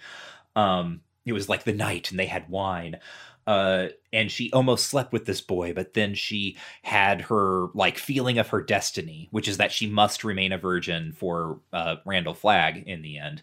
Um, but that doesn't mean she isn't you know attracted to larry and uh, you know developing feelings for him and he's developing feelings for her and he forms you know this kind of little surrogate family with her and joe and then as as as these people sort of start meeting up into groups uh, and they're all realizing like hey we're having these dreams. Should we go to nebraska where mother abigail is? Because in all of the dreams where they meet mother abigail she tells them like i'm in hemingford home nebraska and she gives them like directions. Uh, so as these groups of survivors kind of uh, uh, congregate and start moving toward nebraska uh, larry's group uh, meets a woman named uh, lucy swan who ends up become because uh he and Nadine get really close to to really you know consummating things and then she's like no I could never. And then she you know drops him like a bad habit. And Larry kind of uh, takes this in in it, it compounds his escalating sort of feelings of guilt and resentment towards like these women in his life. Uh, but then he hooks up with Lucy Swan who is not a particularly like depthful character. She's basically there to be his option after Nadine. And then Lucy, of course, starts working with Joe, who begins talking again, and we find out his name is actually Leo. Uh, and Nadine kind of gets uh, pushed out of the weird little surrogate family unit that uh, that they have formed. Um, so that's who Lucy is. Nadine is kind of downstream again from choices that other characters are making. And that's the thing that ultimately pushes her out, uh, you know, into the hands of Randall Flagg is that she has, you know, been uh, kind of removed from the surrogate family. Yep. Nick Andros. Uh huh. Hey folks, Michael here in post to let you know that we looked into ways to describe Nick and his disabilities, and it turns out we're not really sure on this one. A lot of these labels depend on specificity with regard to physical or medical circumstances, and because Nick is a fictional character written by an author who really didn't look into that sort of thing, those circumstances aren't there in the text to guide us in choosing appropriate terms. Just a heads up, and thank you for understanding. Nick Andros is an odd character uh, for a lot of ways. And I'll say uh, one of the key reasons for me is that I believed for, I don't know, uh, most of the novel. That Nick that Nick Andros was a black man. that is interesting. How did that happen? So this is why uh, Nick Andros is um, uh, introduced in the novel because he's wandering around in Shoyo, Arkansas. Yeah. Uh, Nick Andros is uh, he can't hear and he can't speak. Right, so he's deaf and mute. Is mute the appropriate term? Yeah, uh, I'm. It might be nonverbal, but I don't know if that is like a specific use for specific cases. Um, but yeah, you're he he cannot uh, hear and he cannot speak. Right. Uh, so he can't hear and he can't speak, and so he gets jumped outside of like a bar or, or down the road from a bar in Shoyo, Texas, or no, Shoyo, Arkansas, and um, it, it, and so it's like these three dudes and they beat him up and you, you find out that like one dude's the the sheriff's brother-in-law and it's like it's this own weird little like western that's happening in the beginning of the novel right all these people are in different novels to begin with um, but the reason I thought so is I couldn't think I, I just assumed that if he was being beat up for no reason in the street, it had to be racial. Mm. And, and it's yeah. not. Well, it's because He's just beaten up. the sense that I get right I think for no reason. He gets beaten up because he is a drifter. Right. He Yeah. does just sort of uh, wander through like towns looking for work. Mhm. uh, because of that. And then he happens to run into some like good old boys in this Arkansas town who like are getting rowdy, and they appear to interpret his Mhm. like un like he he cannot speak to them, and they interpret that as him being like I don't know like flip like snubbing them or something. And so they track him down uh later on the road and then beat him. Mm, yeah. And so, you know, in my in my imagination of, you know, I guess, you know, this is talk about background ideology. I just assumed if someone is being attacked and beaten in the street for no reason, Hmm. that it has to be racial. And so I just I don't know. I just made it through most of the book thinking, oh yeah, Nick Andros. And uh, I think it makes the I'm just gonna be honest, I think it makes the character more interesting. I mean, it to be does. frank. Because you really interpret a lot of things that happen to him in very different ways uh, based on uh, his racial makeup. But he is a uh, he's a white man, um, and uh, he he has a super cool little novel, much like Larry here at the beginning too, where you know he is uh, you know he identifies these people to the sheriff, and the sheriff says, "Oh, this is my brother-in-law." and uh, they go and arrest them all. And there's this long thing of like, do you really want to take this to you know to its logical end? You know, it's going to be hard to prosecute them. And Nick Andros is like, yes, I do. I do want to do that. And so they do it, and the sheriff gets sick with Captain Trips, and so Nick Andros becomes like the sheriff, and he's like having to determine what he's going to do with these guys who are, you know, super sick and dying in the in the cell uh, in the uh, um, uh, jail cells. So anyway, it's just this interesting thing, and eventually, you know, that that all comes to an end. Everyone dies except for um, Yeah. the kind of lead dude, and I think he's sick when Nick Andros finally lets him out of the jail cell. hmm And uh, then he scoots on, he gets on a bicycle and scoots off down the road to meet Tom Cullen. So Tom Cullen is uh, Nick's sort of secondary character. what can we say about Tom Cullen? Tom Cullen is a uh, mentally disabled man Yeah. who has the mind of maybe a 10 year old. And this is unfortunately also a Stephen King stock character. Yeah, and also like just to uh, to make something explicit here, right? It is not an accident that the two characters with disabilities have been yoked together. No, it's not. Um, if only for Stephen King to reference the fact that they're together over and over again. Yeah. Uh, so yeah, like the the Stephen King stock character, um, related to the stock character, the other unfortunate stock character that we're going to have to talk about. Um, we've already talked about like when when uh a, a black person shows up and then suddenly they have magical abilities. Uh, this is the the other version of that, which is the person um with disabilities who also has some sort of magic capacity. Yeah, I, I mean Stephen King. Um, I I think that it probably comes from a like Christian charitable place. Uh huh. and you, and you know Stephen King I don't think is a super religious writer in any way, but he really leans on I think you know some kind of core tenets of Christian Americana. Mhm. And one of them is, you know, about like the power of quote unquote the least of us, right? So those who are the most marginalized in society um, have are in, in some ways uh, able to respond to that marginalization in ways that are surprising. You know, and I think this is very Christian, you know, uh, imaginary about it. Um, and so he often puts in characters with mental disabilities in order for them to do things that you would not expect someone with a mental disability to be able to do. And that's the whole reason that that character is written in such a way. Um, it is not to make them, you know, to have them just be a full human. It- It's nothing like that. They are there to serve as a kind of wrench, right? To work on the plot of the science fiction or fantasy or whatever thing, right? So it shows up again in Dreamcatcher.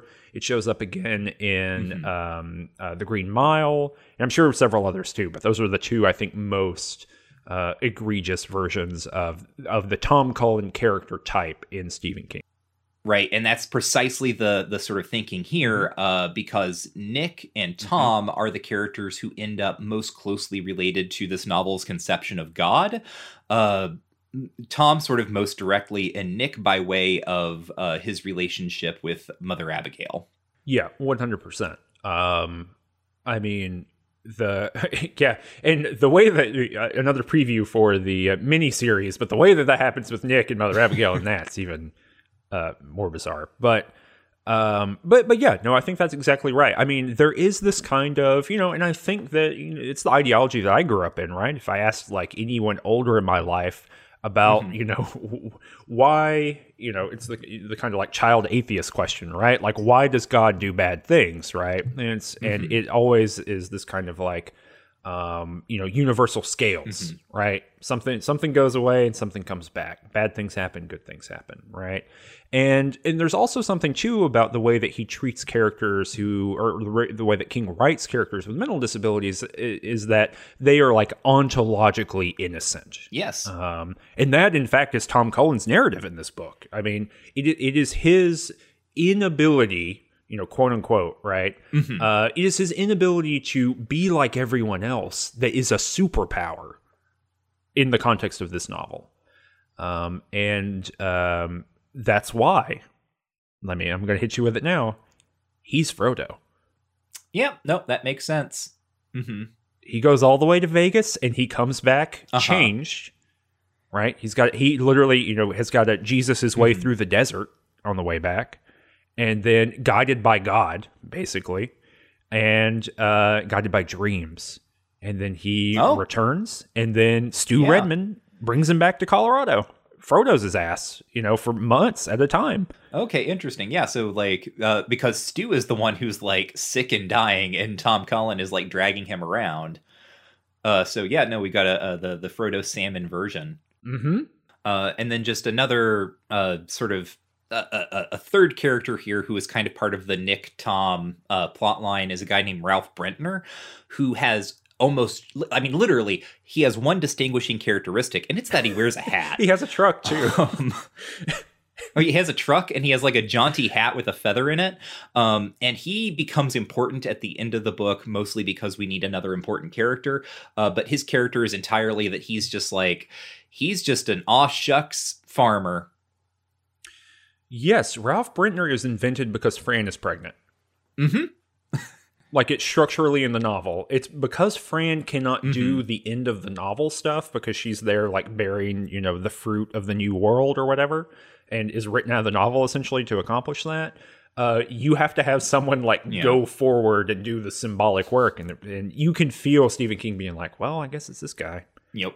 Like, I guess I'll give him a name, and he will become important for ten minutes." Uh, and then that that covers kind of the majority of the good and a couple of the evil characters.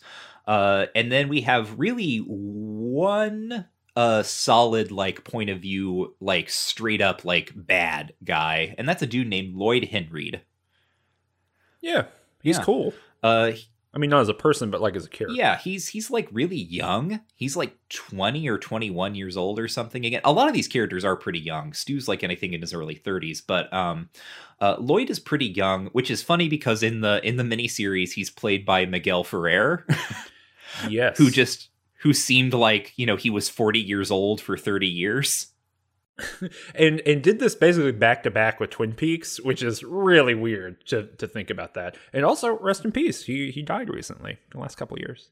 Um, but Lloyd is a sort of a small time murderer and crook who was in prison. Uh, while he's in prison, he ends up meeting another criminal uh, named uh, Poke. Like that's not his real name; it's his like uh, nickname. Uh, but Poke and Lloyd go on a cross like an interstate crime spree right? Shooting people and stealing cars and uh he is lloyd is every stereotype that we've covered so far about stephen king and kind of uh he's not a greaser right? He he is not a greaser uh but he is that character uh that stephen king has written before pushed into a different context which is that he is not very smart and like i mean that the text right like the text of the novel like comments on how stupid uh both lloyd and poke are repeatedly. yeah Lloyd later in the novel says, "I used to be dumber than I am now, but I'm still not smart." he, he himself says he, that he is not a smart man. So yeah, and uh, yeah, you're right. Aesthetically not a greaser, but ontologically a greaser. Hmm yeah he is definitely he's he's a hacked version of that character class Um, Yeah, exactly. uh, and so he, uh, you know, he he and Poke are doing their cross country crime spree before the flu. Uh, it, he has the unfortunate uh, luck to end up in prison for all of the murders that they did because Poke gets killed in in a standoff. Um, Lloyd goes to prison. the The flu hits, and uh, it really sucks to be locked in a prison cell while everyone around you is dying of the flu, including the the guards. Uh, and uh, you know, to say nothing of the current situation with uh, COVID nineteen and how it's been handled in in the U.S. prison system, which is not well at all. Yeah. Oh gosh, I, I didn't even think about that in relationship. But yeah, I mean, Stephen King has a pretty dim view, I think, of of uh, the prison system, and it has only gotten you know worse and more extreme.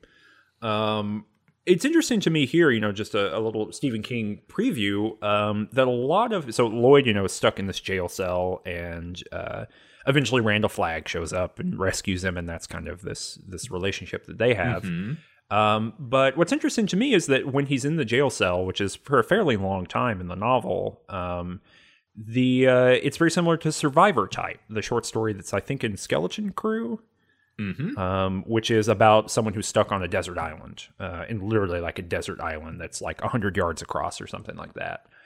And uh, you can see Stephen King kind of working through some of those similar ideas Mhm. here. Um, you know, so like eating animals and things like that, and thinking about eating one, one's own body, um, and doing cannibalism and whatnot.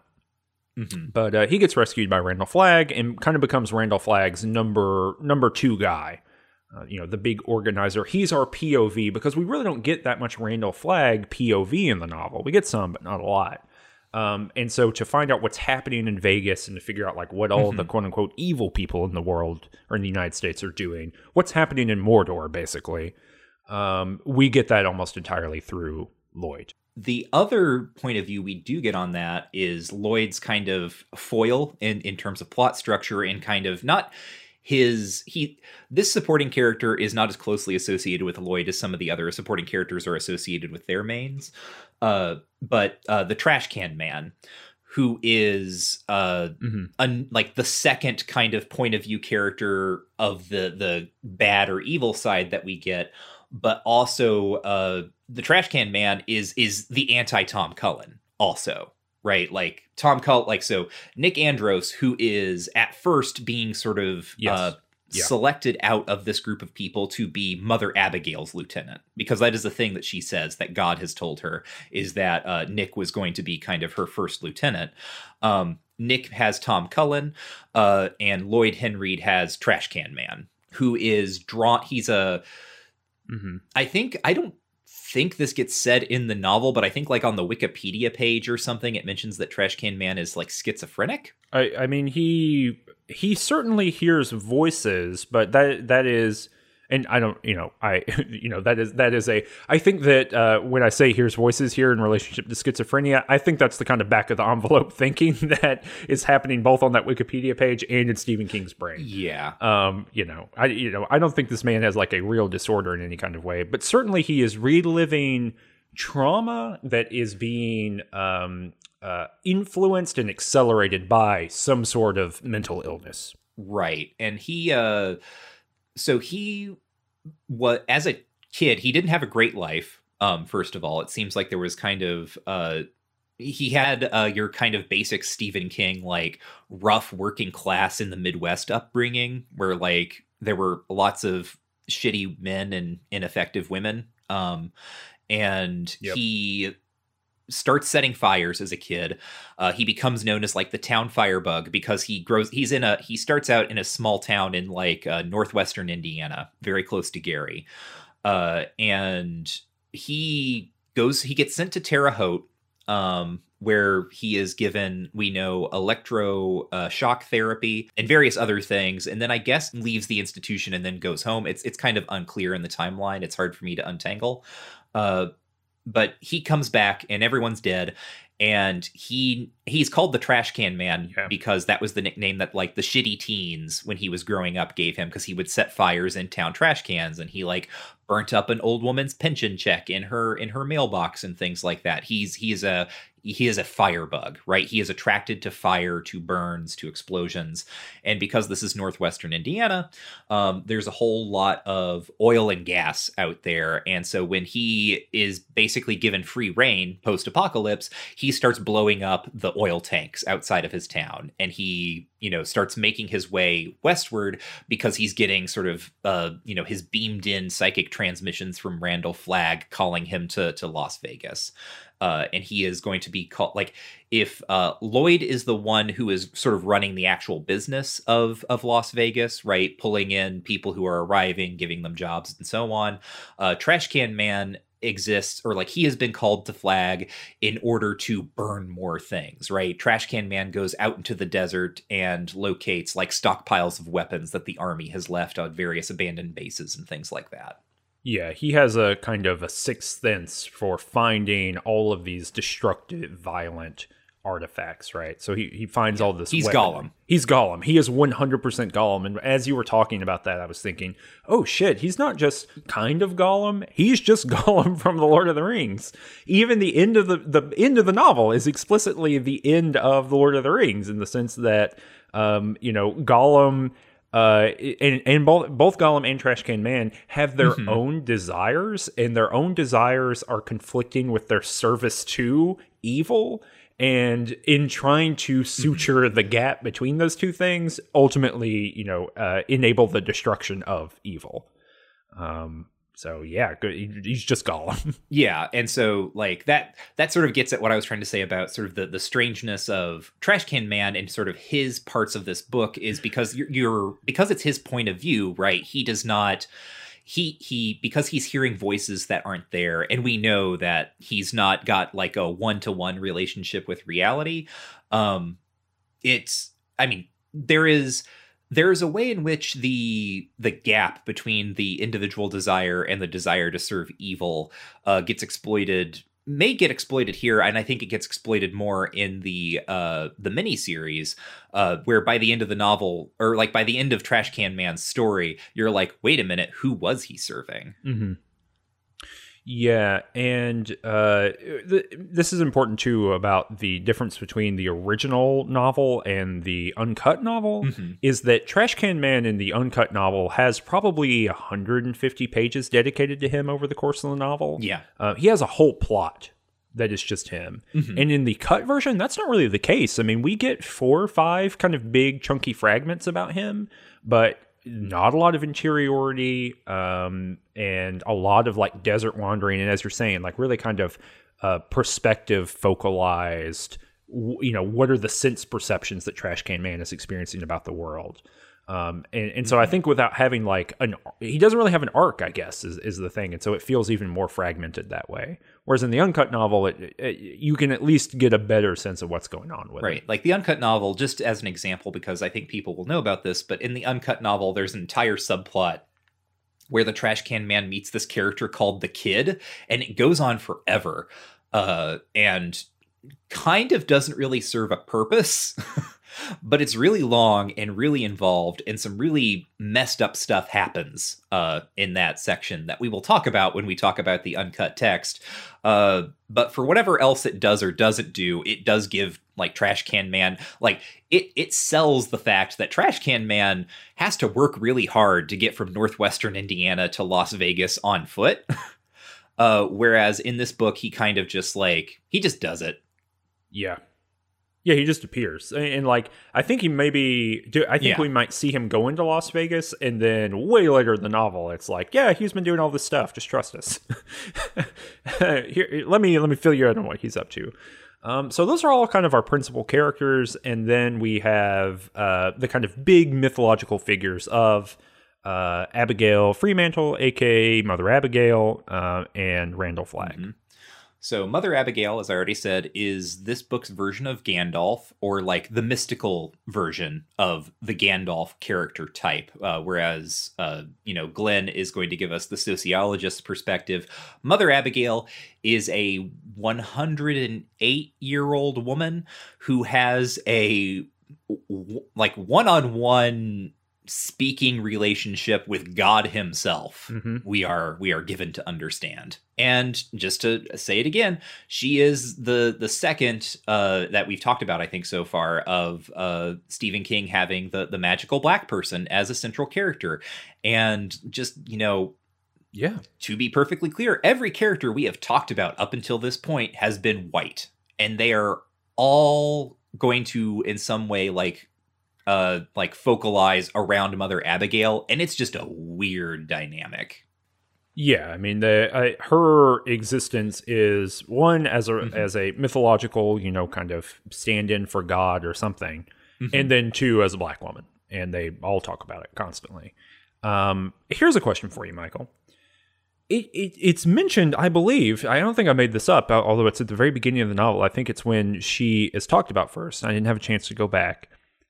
Does she have the shining? Um, she calls it like the little light of God or something, the shining little lamp of God, right? So it is uh very strongly implied that at some point she would have called her ability the shining.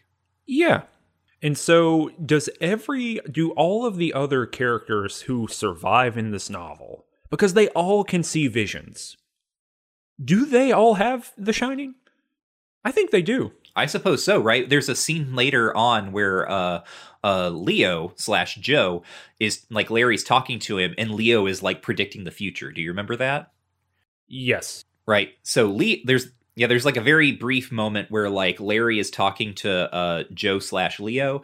I think by that point he's like re- remembered his real name and he's going by Leo. Um, but Leo, you know, Leo's like maybe eight or ten years old, but he he he starts talking like Danny from The Shining, where mm-hmm. he's just like, I just he's just like, here are some facts that I know, and, and, Larry's like, how do you know that? And he's like, I don't know, I just know them. They're just things that I see.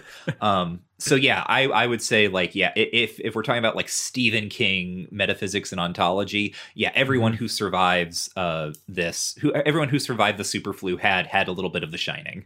It's interesting. It's a it's a science fiction novel. Mm-hmm. And because The Shining is is science fiction. Mm-hmm. And it's also uh, you know, psychokinesis or, or you know, related to psychokinesis from Carrie. It's one thing. No one's talking about Stephen King as a science fiction author. Mm-hmm.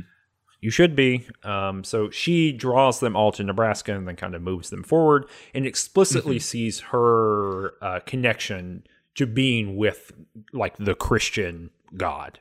Yeah, and that's where this book can get really interesting, especially in terms of like the larger Stephen King mythology. Uh, because I think it's possible to get through this and realize that these characters are constantly misrecognizing as the Christian God something else entirely.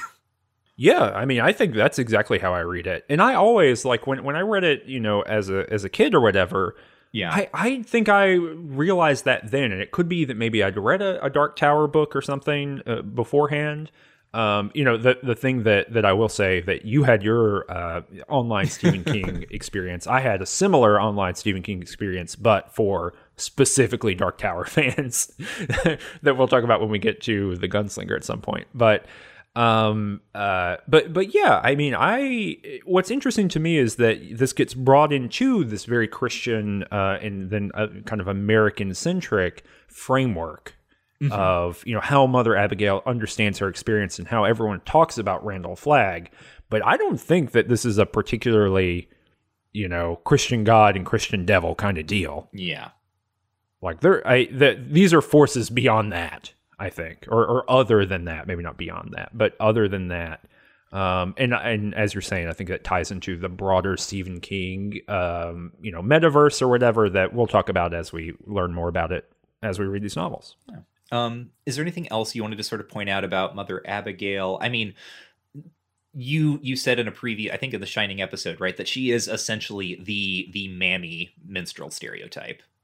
Yeah, I mean, she's. Um, uh, what's interesting is I think there's less of that in the uncut novel. Mm-hmm. Um, because there's less in, of her in general.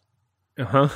or I'm sorry, in the cut novel, yeah. Oh, yeah. Um, yeah. The uh, but yeah, I mean, the uncut novel adds what, like five or six scenes with her. Um, yeah, uh, like that. I remember getting a lot more about sort of her life and her experiences and some weird stuff about that. Like I, I remember more I remember more about her bowel movements. Yeah, that's not. Yeah, there, there's a lot of that kind of stuff, and of. I mean, I would say that vast majority of like the stuff that was mm-hmm. restored mm-hmm. are things that are either sex, violence, or uh, just Stephen King gross stuff. He's just interested in talking like bowel movements. Um, but but here we, um, yeah, it, well, all to say yes, right? Like she she exists to present a um, homey, uh, uh, you know, uh, safe location for the recreation of society. Um, it's no mistake, I think, that uh, when people when they get mm-hmm. to Boulder um, and they're hanging out in Colorado, every time a new group comes in, because there's hundreds more than these characters, right? There's lots and lots of people who are coming into Colorado, and all of them meet her before going into you know and and uh, kind of settling into uh, the remains of Boulder or the you know the, the city of Boulder, literally mm-hmm. the birth of a new nation, and I'm using that language kind of purposefully, passes through the body of a black woman in multiple kinds of ways.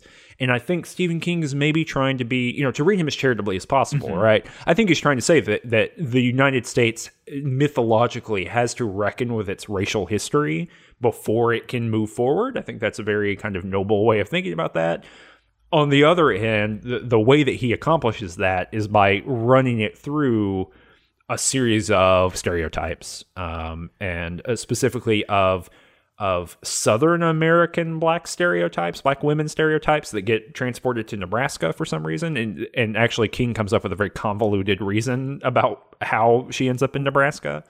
But Right. Like the the most we get from her in this version is like the the long story about how her family gets out of uh the southern United States. They moved to Nebraska. Her father like bought all this land. They made it work, damn it right? Like that they they despite despite even the the prejudices of all the people around them they made it work. Mm-hmm. yep. and her happiest moment this is in the text the happiest moment of mother abigail's life was when she uh played the guitar for a bunch of white people at a local community function. And instead of being racist to her they applauded her. Exactly um, you know, when, when, and she was like a kid when that happens too, right? Mm-hmm. And so Stephen King, weirdly enough, like uses Mother Abigail to retroactively fix American racism. Mm-hmm. Um, you'll notice something that doesn't show up in this book at all around uh, Mother Abigail is the civil rights movement.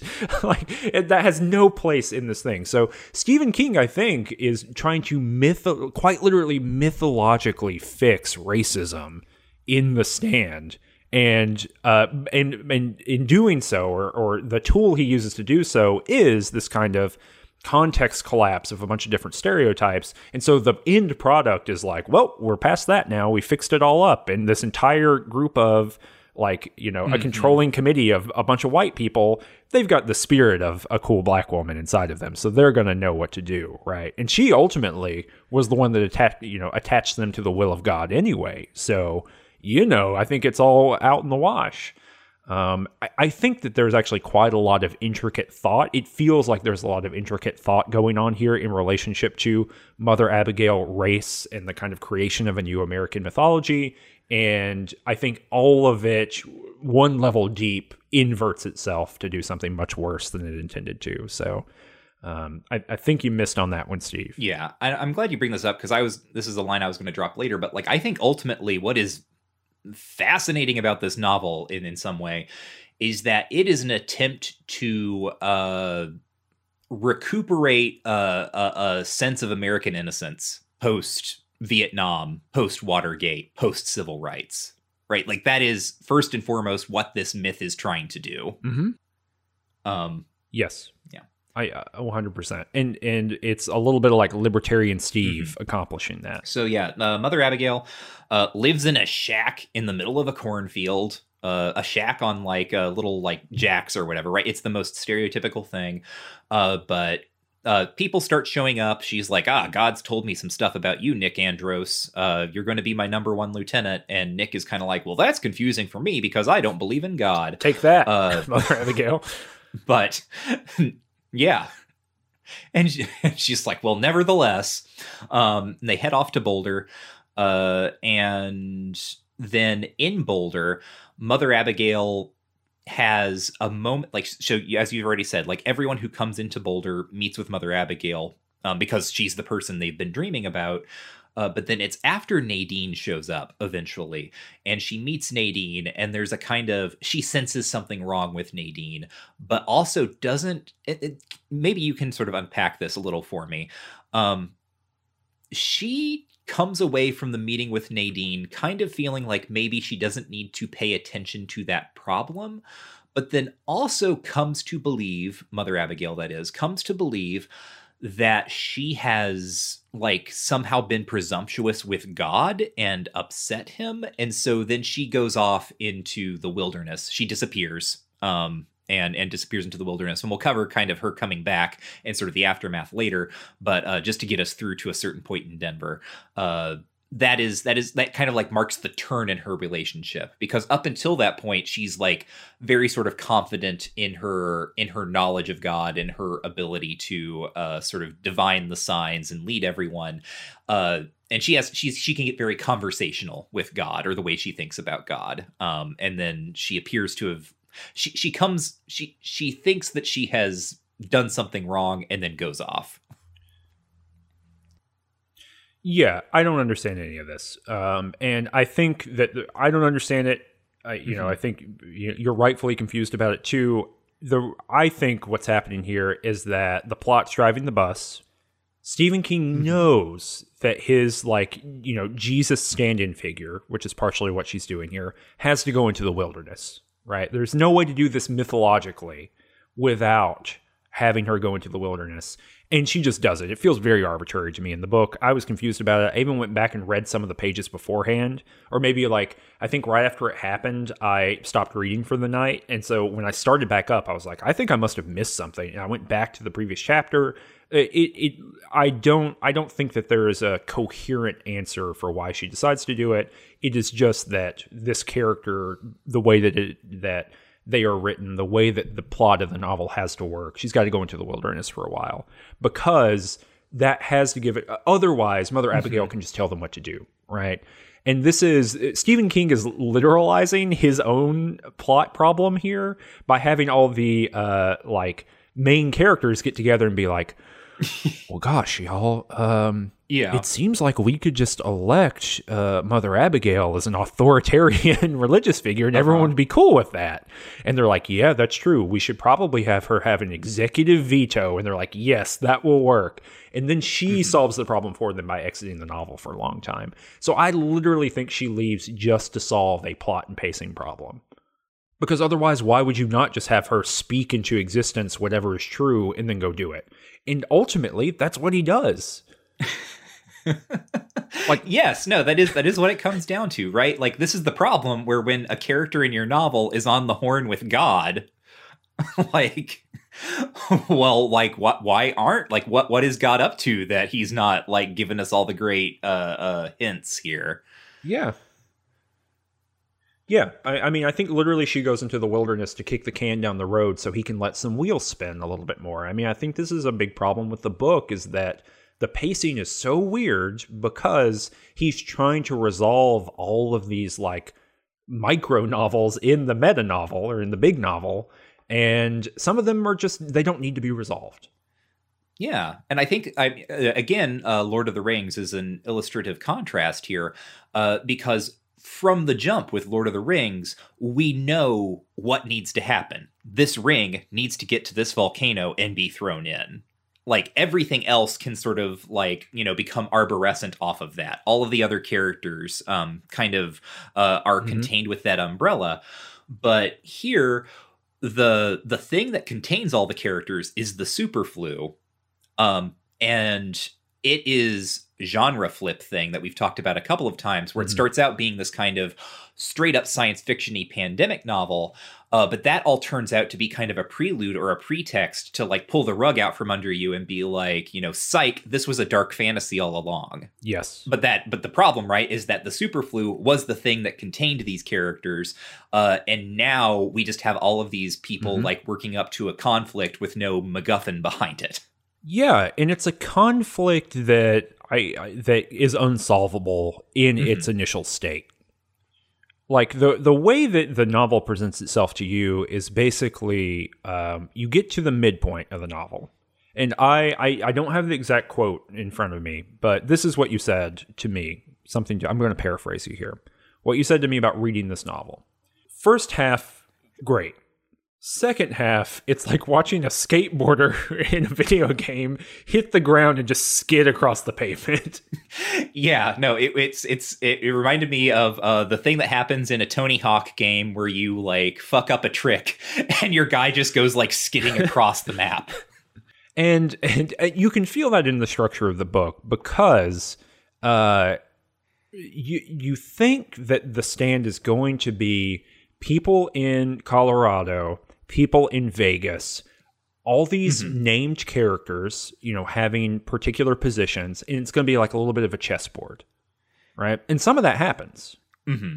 And in, and it's like they play the first eight moves of a chess game, and then someone comes up and just knocks all the pieces onto the ground. um, because, uh, and I guess that that let's talk really briefly. We've said a lot about Randall Flagg already, but let's talk really briefly about Randall Flagg, and we can kind of talk about the movement from Boulder to the end of the book because I think that the we have talked by working through the characters we've talked about what happens in the first half really really easily. And the back half is just kind of plotty so we we can just kind of summarize it. But uh you know wh- what's up with Randall Flagg Michael? I mean Randall Flagg, he's the dude we're all here for in in one way or another, right? Because uh just to let you know if you are if you're a listener who has not read a lot of Stephen King, if you're here because you like hearing us talk about it rather than reading it yourself, um, Randall Flagg is in some ways the linchpin around which all of Stephen King's later work is going to be built. He is going to leave this novel and he is going to show up in other novels. Randall Flagg mm-hmm. is the walking dude and he walks a lot. He is uh uh in, in in the way that I think like if you're not a Stephen King reader, you probably associate uh, like Stephen King's ultimate embodiment of evil as like Pennywise, right? The, the, because I think Pennywise has a a, a much um, sharper like popular culture profile. Mm-hmm. Um, but Randall Flagg is really like Stephen King's arch villain, uh, and he is uh, he is the Heath Ledger Joker he is also uh, kind of the the Jared Leto Joker. He is also kind of the Jack Nicholson Joker. He is every Joker, mm. right? He is he is an Ur Joker. It's very funny you just said he's not Pennywise. yeah. But he is the Joker, he is, he is the right? Joker, yeah, like 100%. that's the thing. Um, he he is a agent of chaos who is calculating. Mm-hmm. He uh, we we get introduced to him, and I actually I think the rest of the books kind of ruin Randall Flagg a little bit because Randall Flagg is really intriguing when we first meet him here. He uh he's a drifter, right? Um again so again we have these parallels. Nick Andros, who is a drifter, but he's like the good drifter. Um Randall Flagg is the bad drifter who doesn't go from town to town to work. We get the sense that he just like he he doesn't even remember his own past, right? There's something really weird about him right off the jump. He doesn't have a good sense of who he is and he does not care. He just has like weird memories of like impossible memories, right? He he he remembers like going to school with Charles Starkweather um, he remembers writing with the KKK. Uh, he remembers like uh, helping the Weather Underground build bombs. It's suggested that he's uh, hanging out with Donald DeFreeze and the SLA when they come up with the plan to kidnap Patty Hearst. Uh, and he's just a guy. He he wears cowboy boots. He wears jeans. He wears a denim jacket. He's got pockets that are filled with all sorts of like extremist literature. But and this is important. It's not just like extreme right wing, right? It's the extreme left wing too. It's extremism of any type right? Uh, uh, Randall Flagg is the nightmare embodiment of horseshoe theory in a lot of ways. Yeah, talk repeatedly about kind of like uh, liberal centrist Stephen King. And I think it should be instructive to everyone that his ultimate villain is just extremism of any kind, like any mm-hmm. political statement. Yeah. That, or any political belief that is like outside of the Overton window that's Randall Flagg. He just uh, he has no ideology other than the sowing of chaos, right? Just just making everything worse is his goal. And as I already said, he doesn't he doesn't have a very clear memory of his own life. Uh, the events are kind of strange, uh, but also, and he he has in his first chapter, right? He's walking down the down the highway, um, and he he always has the the, the phrase that is always uh, re- used to describe him, right, is that he he looks like a man with great good humor, right? He's always smiling, he's always laughing, uh, but uh, it's always a, a, mean and evil laugh. And he mm-hmm. has a sense that something is coming here in the early stages of the super flu. Something is coming, and he knows it. And, and the line is sort of like, you know, why else would he, was he suddenly able to do magic, right? He's he's suddenly gained the ability to like levitate and like see things sort of telepathically and and so on and so forth. And i think that's really cool right? The idea that like there is something really neat about the initial move of here is a pandemic novel um, and it's very science fictiony and sort of you know grounded in in the way that it would need to be to be science fictiony.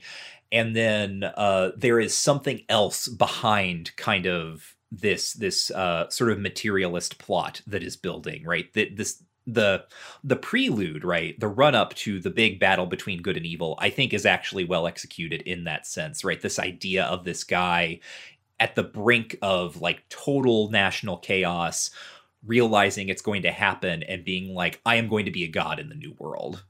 Yeah and there's something interesting too where Mother Abigail already has God. hmm You know, like her whole life, she is religious, right? And so she is able to kind of, you know, imagine herself uh, entrained into this plot, this pre existing plot, right? Revelations, all that kind of stuff, right? Randall Flagg doesn't, right? He doesn't have an end game in his like whatever his life is already. I mean, he's already a fantastical creature when he's introduced, but like it's he does not show up and is like, I, I guess I'll be the devil, hmm right? He doesn't have a belief system, right? Which, which to me is why the the you know the uh, good versus evil, God versus the devil reading in this novel and the way that it gets talked about quite a lot as that, I think is a, a red herring because Randall Flagg doesn't show up with with the devil in mind, and I think unfortunately the um, the uh, what's it called the miniseries leans into this in a way that I find very uninteresting. Uh, into the God and the devil kind of thing. Randall Flagg is like some other thing, and that's why he's able to move throughout these other books as you're talking about, these other plot lines, is because he's doing something else. Mhm. The thing I'll add to this though is he can do magic, but it's also magic that people with the shining can do. Mhm. The only thing that he can do that other people can't is he can teleport. Or he can travel. We don't really know. And he- can also turn into things, Mhm. you know, into other creatures. Um, but also that's that's what um, uh, Barlow could do. Yeah. And he can control the animals. The thing that Randall Flagg does the most, weirdly enough, is levitate. hmm Um, so there, there's something you know interesting to me about um, that Stephen King wants to do fantasy, Mhm. dark fantasies you're talking about, right? But he is doing it through like the toolkit of a science fiction writer. And I think that that's often what's been happening in these early novels is that he's trying to do these fantastical plots, the ghost story, um, you know, the the quite literal fantasy novel here. And but his toolkit is the the kind of science fiction of the 1940s, 1950s, 1960s. Um, you know, kind of especially 1960s post new wave. I don't know. There's just something interesting about how he staples these genres together and like what backbones he brings with it um, that that I find really interesting. But but like you have said about the villains of many of the of the uh, Stephen King novels we've read all, already, especially of The Shining, right? Randall Flagg's downfall is his rage and his like the the ability for evil to consume itself. hmm Um, Randall Flagg ultimately believes that he can look everywhere at once, and uh, evil cannot look everywhere at once. It can't control itself. Um, it, and so the the chaos inherent in evil is what is his downfall in the end. Do you want to talk about the back half of the novel? Sure. Uh, so, as we have already established, uh, the flu comes in, everyone dies. We've got this like you know vast pam- panorama of of destruction and despair, uh, and then the characters meet Mother Abigail, like some of the characters do, and they move to Boulder. Meanwhile, all of the you know quote unquote bad characters are conglomerating around Las Vegas. And we enter into kind of a, a weird Cold War period where we get a lot of discussion of how Boulder is being rebuilt and how the new society is is being formed. Um, and this ties in with what I said earlier about like sort of the, the project of this book being to try to recuperate American innocence. Uh, like one of the things that happens, for instance, is that uh, like the people in Boulder just adopt the Constitution of the United States as their founding document with no modifications. Like none at all, you know. You, you, you think there might be some things that you would want to change there, but nope, that's what they do uh, and then they set about like reestablishing the power grid and, and cleaning up the corpses and all this stuff. Uh, and it gets super, super boring because I just don't care. But we get so much about uh, Stephen King sort of thinking through like, what would happen if everyone in Boulder, Colorado died, and then a whole bunch of other people showed up and had to sort of re- restart the city? Um, Science fiction novel, science fiction novel, science fiction novel. Yep. uh-huh. Uh, and it's very funny because of how much this becomes like Stephen King's ideal society. Uh, because everyone is is kind of uh post like not not quite as heightened as like hippies, right? It's sort of like post hippie. Everyone's kind of like chillaxed a little. Everyone rides motorcycles everywhere. Like you get the you get the sense for Stephen King that one of like the biggest advantages of there being a, a worldwide apocalypse would be that like the the roads would be so crammed yes. that you would have to ride motorcycles and bikes to get through the traffic. yeah, it's it's like uh, you know, it's easier to imagine the end of the world is is than it is to uh, you know imagine the end of capitalism, the whole Fredric Jameson uh, yarn. uh, but for Stephen yeah. King, it's like it's easier to imagine uh, the end of the world than it is to imagine that bicycles and motorcycles can roam free in the world we live in. And the characters kind of like you've already talked about this, right? There's a lot of discussion among the characters of like, how are we going to make our government work? And uh, the the book gets super frustrating for me here because it turns out all of the characters who end up on like the committee that's going to lead what they call the Boulder Free Zone, uh, it's all the characters that we just talked about, right? It's Stu and Glen and Fran and Larry and Nick and uh, Ralph and a couple of other characters, um, like Sue Stern, who we haven't talked about because they're just there to be kind of background noise. But um, it's it's frustrating because none of these people are qualified in any sense, really. And I don't say that because I'm a person who is like in love with the establishment and I believe that uh, you know the the way the world works is pure meritocracy. It's more just like why on earth would the 700 people who have shown up in Boulder, Colorado think that Stu Redman, a guy who worked in a Texas calculator plant, is the person who should lead them because really we don't get like a strong sense of leadership from Stu. He's just kind of like a good enough guy who doesn't try to fuck people over and like he's a fine guy. He's not necessarily the person who needs to lead the new society. Um and also like all of these people are friends with each other right? It's like everyone just unanimous unanimously assents to like electing stephen king's little clique of cool people uh to to like the the the committee. Yeah. I and I, I think it's you know explained in the novel basically that uh, because they're the people who show up 1st mm-hmm. with Mother Abigail, they they get a little bit of prestige basically, and and they and I mean the there's so much discussion that in the novel that is dedicated to like how are we going to mm-hmm. make sure all of our friends get elected but Harold isn't. Yes. Like that it's so and you're right, it's just wheels spinning. Like who cares? I I do not care about the like interpersonal conflicts of these characters. That's not what this book is about in a broad sense. And yet Stephen King really wants it to be that. Yeah, and also I'll just say I was reading this in the run up to the election. Oof. Um so like again, the idea that they're just going to adopt unanimously the Constitution of the United States with no modifications and then also once they have sort of decided they're going to do this break, they are essentially their idea is like well America was basically the perfect system. Right? America had it figured out if all of this other stuff hadn't happened, we would have been gravy.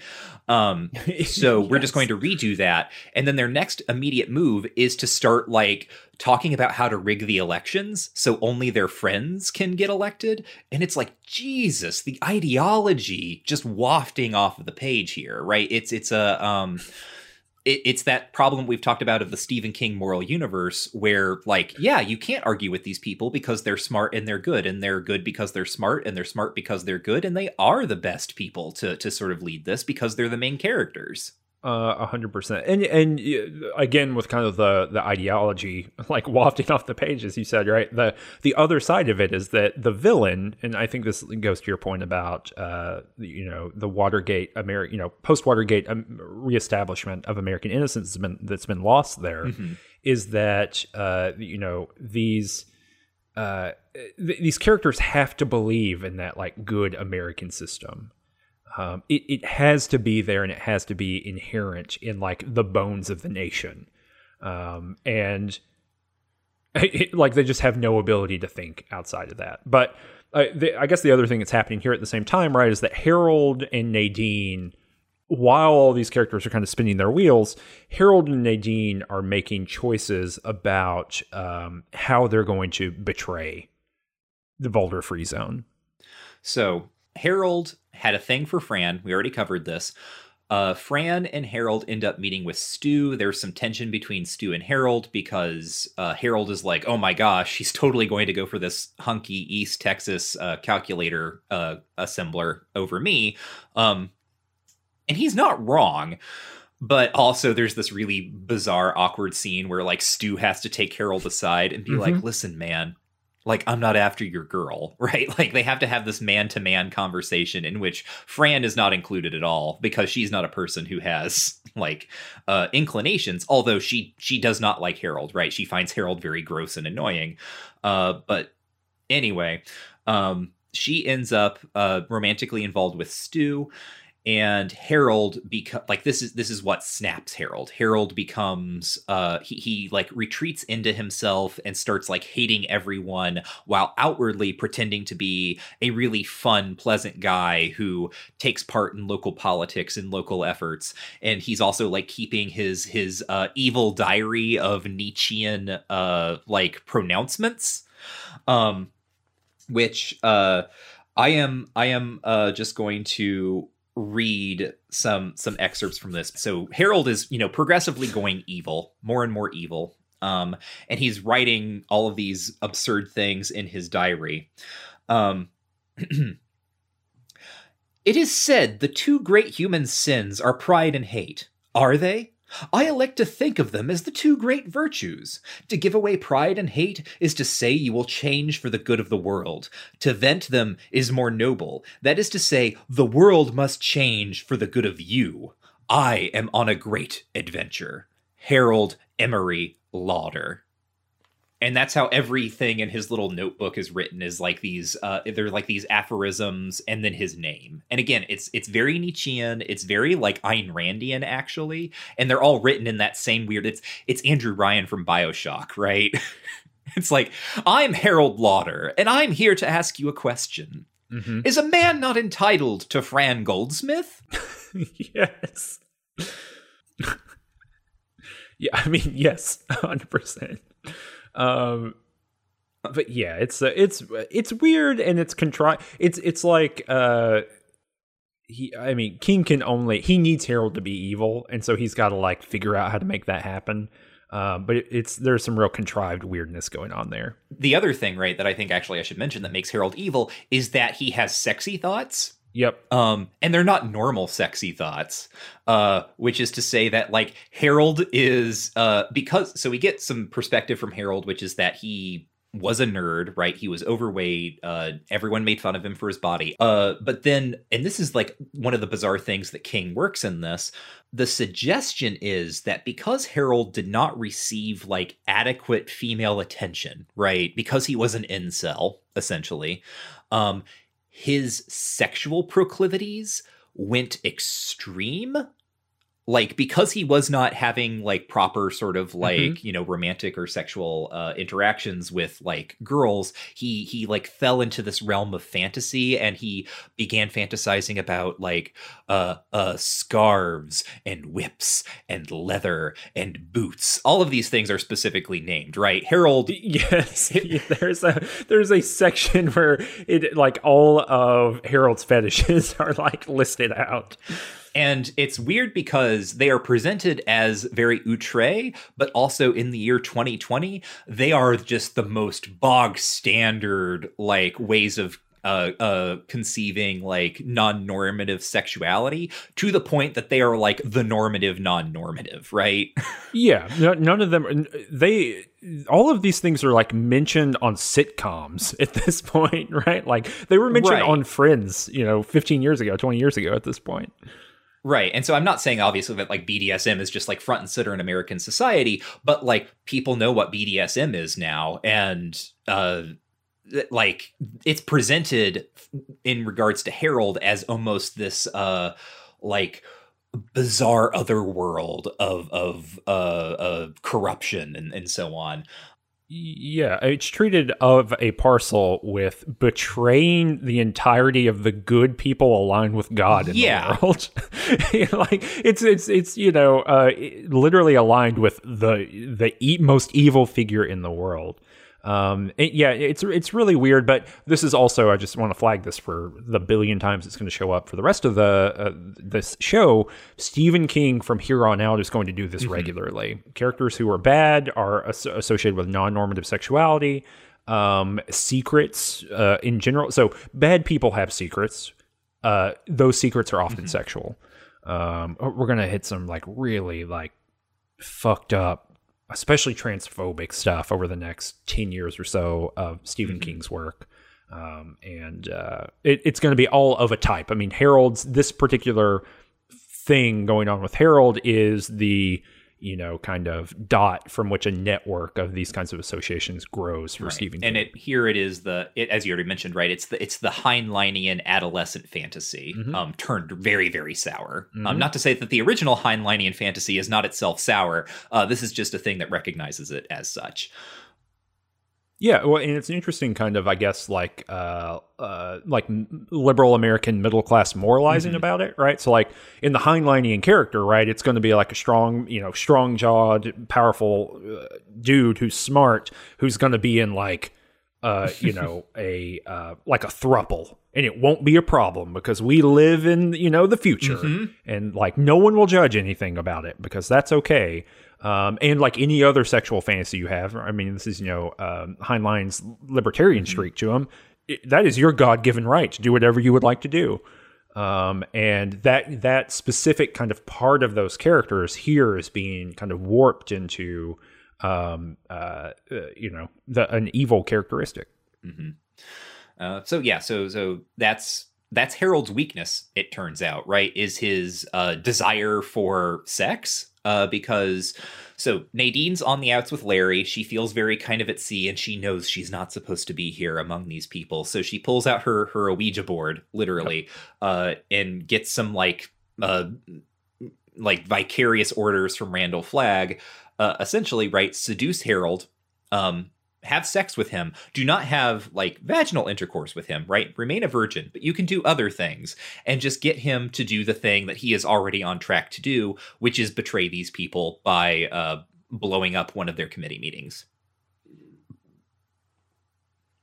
And Stephen King has written about this um, before. He has said, I think he writes about this in Danse Macabre actually. He had a problem here, right? He didn't know what his book was doing, uh, and he did feel like his wheels were spinning, and he had too many characters, uh, too many plot lines that he was juggling, and his way of fixing this was to just prune everything back, and he did this by having the the betrayal plot line work out such that it kills off a, a good portion of the main cast. I mean, kind of, but not enough. I was going to say not not enough. It, it kills off a portion of the main cast. Really, what it does is it provides a very like forced pretext for the end of the novel to happen. yes, exactly. So I, I think um, who dies here? Um, Uh, Nick is the big one. Nick, yeah, Nick, and then um, not Lucy because Lucy has a. This is Sue where I Stern, like, have was a hard. I'm character gonna like count on my fingers to see Sue Stern. Uh, and then a bunch Yeah. of other like there there are literally a a dozen to twenty more characters who live around Boulder who we just haven't mentioned because they're just like people who are like the background color. yeah, like the guy, uh, the guy who gets drunk and smashes all the plate glass windows. Uh huh. Who probably gets four pages dedicated to him over the course of the book. Right. Like the guy, yes, no, it, like these are the social problems that uh, Boulder is dealing with, right? Is the guy who drunk drives. Yeah, or it was a kid who drunk drives. oh, yes, the kid who drunk drives and then, yeah, uh, playing their music too loud. So, yeah, yeah, yeah. Um, but yeah, so uh, her, uh, or Nadine and Harold, uh, you know, uh, they make it like a dynamite Mm-hmm. bomb and they blow up the house where the committee is meeting. He kills Nick Andros, unfortunately. Mm-hmm. And at this point, Mother Um, Abigail has already disappeared, so the committee has become very central to to the Boulder Free Zone. Uh, and wouldn't you know it? Just as that bomb goes off, Mother Abigail returns, and word return like word is out that Mother Abigail is back. So a whole bunch of people come running out of the house, meaning that you know even though there are casualties from this event, it's not as many as it would have been. Things just kind of work out that way, you know. Mm, wow. Um, the, and the one thing I guess that's worth uh, mentioning here is that there have already been spies from the Mhm. Boulder Free Zone Yes. who have been sent to Vegas. And there are three. There is a guy called the Judge who is important, and we have not Mhm. mentioned because he is not important. but the novel treats him as if he is important. So he is like an older man who used to be a judge, and he's been sent uh, just to go see what's up on the West Coast, Mhm. and he has been intercepted and killed. There is a woman Dana Jurgens. um, Dana Jurgens, yeah, I'm blanking on her name, who has been sent and was found out, and she like does the most. Uh, I, I think this is another Stephen King thing that we're going to see a lot of too. Uh, what I can only call a cool suicide. yeah. And that sounds like a weird thing to say, but it literally is like Ste she is going to be harmed by Randall Flagg and tortured by Randall Flagg, and she makes this like very heroic choice to kill herself by smashing her face into a big shard of glass, which is like whoa. But like it's treated like as a super cool thing to have done. Um, and I guess uh, if you're going to be tortured by uh, the most evil being in the galaxy, probably the way to go and then Tom Cullen. Yep, Tom Cullen, who can be hypnotized and sent out, uh, and cannot be sussed out like the other spies because Flagg Flagg gets sort of like premonitions of the other two spies, of both the judge and Dana. And in fact, uh, just to sort of lay out Flagg's situation, everyone's it's it's Fallout New Vegas. Um, Yes. it, it, it is. It's it's Fallout New Vegas if Caesar's Legion wins, right? Like, sorry for the video game talk. Check us out. Uh, Too Much Future on uh, Range Touch, or yeah, the YouTube.com slash Range Touch, our show where we play through the Fallout franchise. We'll we'll be talking about this probably whenever we get to Fallout New Vegas. Uh, but yeah, Flagg is running New Vegas. He's living in the uh like penthouse of the MGM Grand or something. Uh, and he's also crucifying people on telephone poles. Again, a kind of uh, a New Vegas thing. Uh, so he, he's running a kind of like authoritarian police Yep. state, and he calls Dana up to like interrogate her, and that's when she like does the does the window thing, uh, and that makes him very upset because it's not a thing that he foresaw. Because she had a she had she's like going she she shacks up with Lloyd, Mm-hmm. um, Yeah. She's like getting like getting her information by sleeping with Lloyd. Also, Dana's bisexual. We get a whole section on this where like Fran tells Stu that Dana Jurgens is bisexual. Uh, she's like, you know, she's bi, or like we get we get the whole story. This is so weird. This is like the Stephen Kingiest fucking shit. Um, like Franny is telling Stu about Dana and gives like Dana's entire like sexual awakening where she was like dated she dated the same guy in high school dated him through college but he was kind of a jerk. And then in college she got introduced to women's lib. And like the fact that they call it women's lib tells you exactly how like where this book is in time. Um but then she like breaks up with the guy and becomes a lesbian. And then she realizes she's bi now. and yeah. and and Stu, our good old East Texas boy, is like bi now because he doesn't understand that bi is a sexuality. He thinks it's like bi, like goodbye. Uh, and then also, also before Dana goes out on her thing, like her little like spy mission, she like kisses Stu, and it's vaguely romantic and like. He's like, yeah, I guess she is bisexual because that kiss felt really real. it's I, I, did, I did not remember this. it's it's so bizarre. Um, but Oh, anyway, Steve. Uh, Dana, Dana, our our uh, bisexual queen, our femme fatale, she goes and she uh, is, she shacks up with Lloyd and. Uh, Flagg can can sense her, right? He knows that there's a, a spy, and she thinks she she has an opportunity to assassinate Flagg, so she hides like a knife on a a, a, a trick like pouch or something. I don't know on her arm, uh, but Yeah. but Flagg the Assassin's Yeah. Blade. Uh, Dana was part of the Assassins, and Randall Flagg was the Templar. We all yes, know of this. course. It's on the lore Oh wiki. my gosh, uh, Assassin's Creed, uh, the stand. Um, hmm so she tries to kill Flagg, but he knows the knife is there because he's he's like foreseen all of this. Uh, but the thing that he does not foresee is her choice to like cut her own throat with with the broken window, and that really unsettles him because then the third spy he knows there's a third spy, but he can't see anything about the third spy because it's Tom Cullen, which is what you were talking about. How the fact that like because of because of the way that this book conceptualizes like disability, uh, Tom Cullen is immune to Randall Flagg's magic, essentially. Yeah, and it has something to do with human nature or goodness or evil or something like that. I mean, I think that's the imagination that Stephen King is working here because we find out toward the end of the novel that the way that Randall Flagg can see these things is that literally he has like a third person eye that's like floating around and he kind of sees the world, you know, cinematically. Mm-hmm um, you know, very Eye of Sauron, literally Eye yeah. of Sauron. Yeah. Uh, Randall Flagg's sign uh, sigil is an eyeball. Mm-hmm. I mean, we we can't be more direct than that. When he shows up in earlier scenes, like he is literally like he's wearing like when when people see him in dreams, he's wearing like a, a robe with a cowl, mm-hmm. right? Yeah. Like a necromancer or something. Yeah. Um, and then people like uh, should know that they're marked by Randall Flagg. They wear like a necklace that has like a, a, a gem with a like a flaw in it that looks like an eye. Um, right, like a red flaw. Yeah. yeah. And so this gets kind of associated back with, uh, or later on with the Crimson King in the broader Dark Tower stuff. We'll talk about that when we get there. But, um, but, but yeah, there's something going on here with where Tom Cullen it does not have. I mean, I, this is not what I'm saying. This is the imagination of I think this book. Tom Cullen like doesn't have subjectivity in the way that other people do. He does not mm-hmm. have the potential to be evil or the potential to do bad things that other people do. And so, because of that, Randall Flagg does not have access to him, right? It's almost like the mm-hmm. ability to be corrupted by the ring. And I'm, I'm, I'm not trying to make a one to one relationship between this novel and The Lord of the Rings. I'm sorry, The Lord of the Rings keeps coming up for some reason.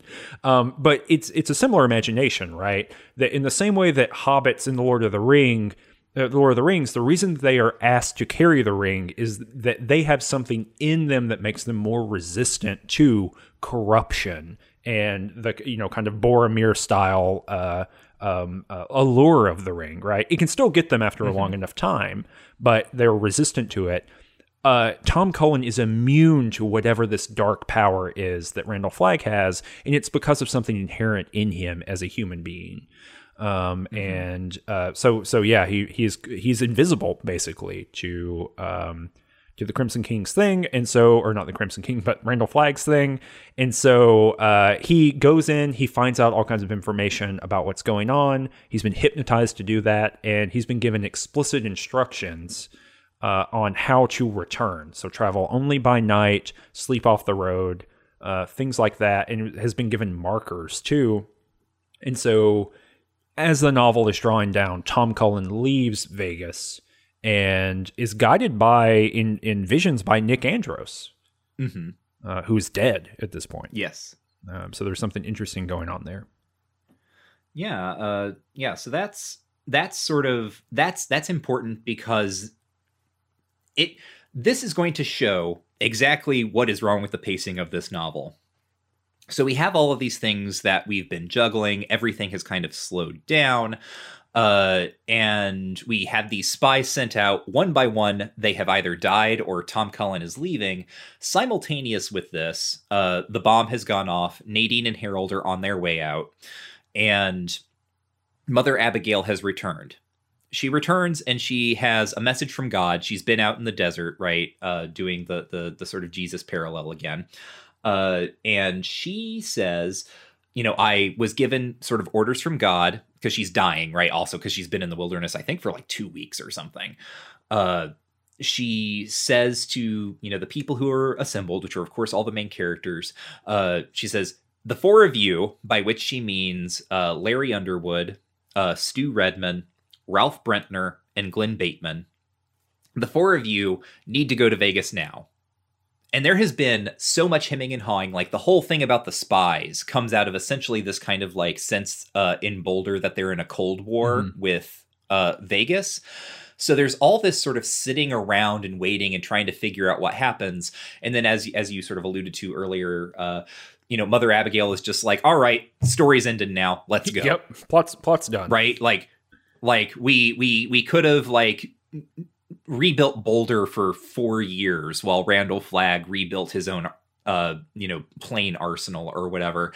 But I'm here to tell you that the world died three months ago, and you need to walk to Las Vegas in the clothes that you're wearing right now and make a stand against Randall Flagg or against you know the the dark man uh and because she is literally you know speaking with the word of god i guess they're like well heck i guess we will do that thing Yeah, so that's an interesting.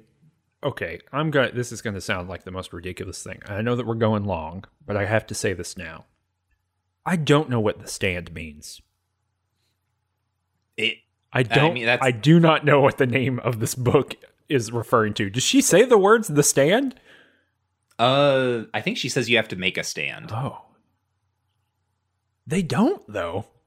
no they don't i mean they do but in in they do in a very particular way of thinking like they, they do in the sense of uh, uh christian martyrology right which sorry just spoiled the end for y'all yeah, that's true. But uh, shouldn't it be called then like the sacrifice?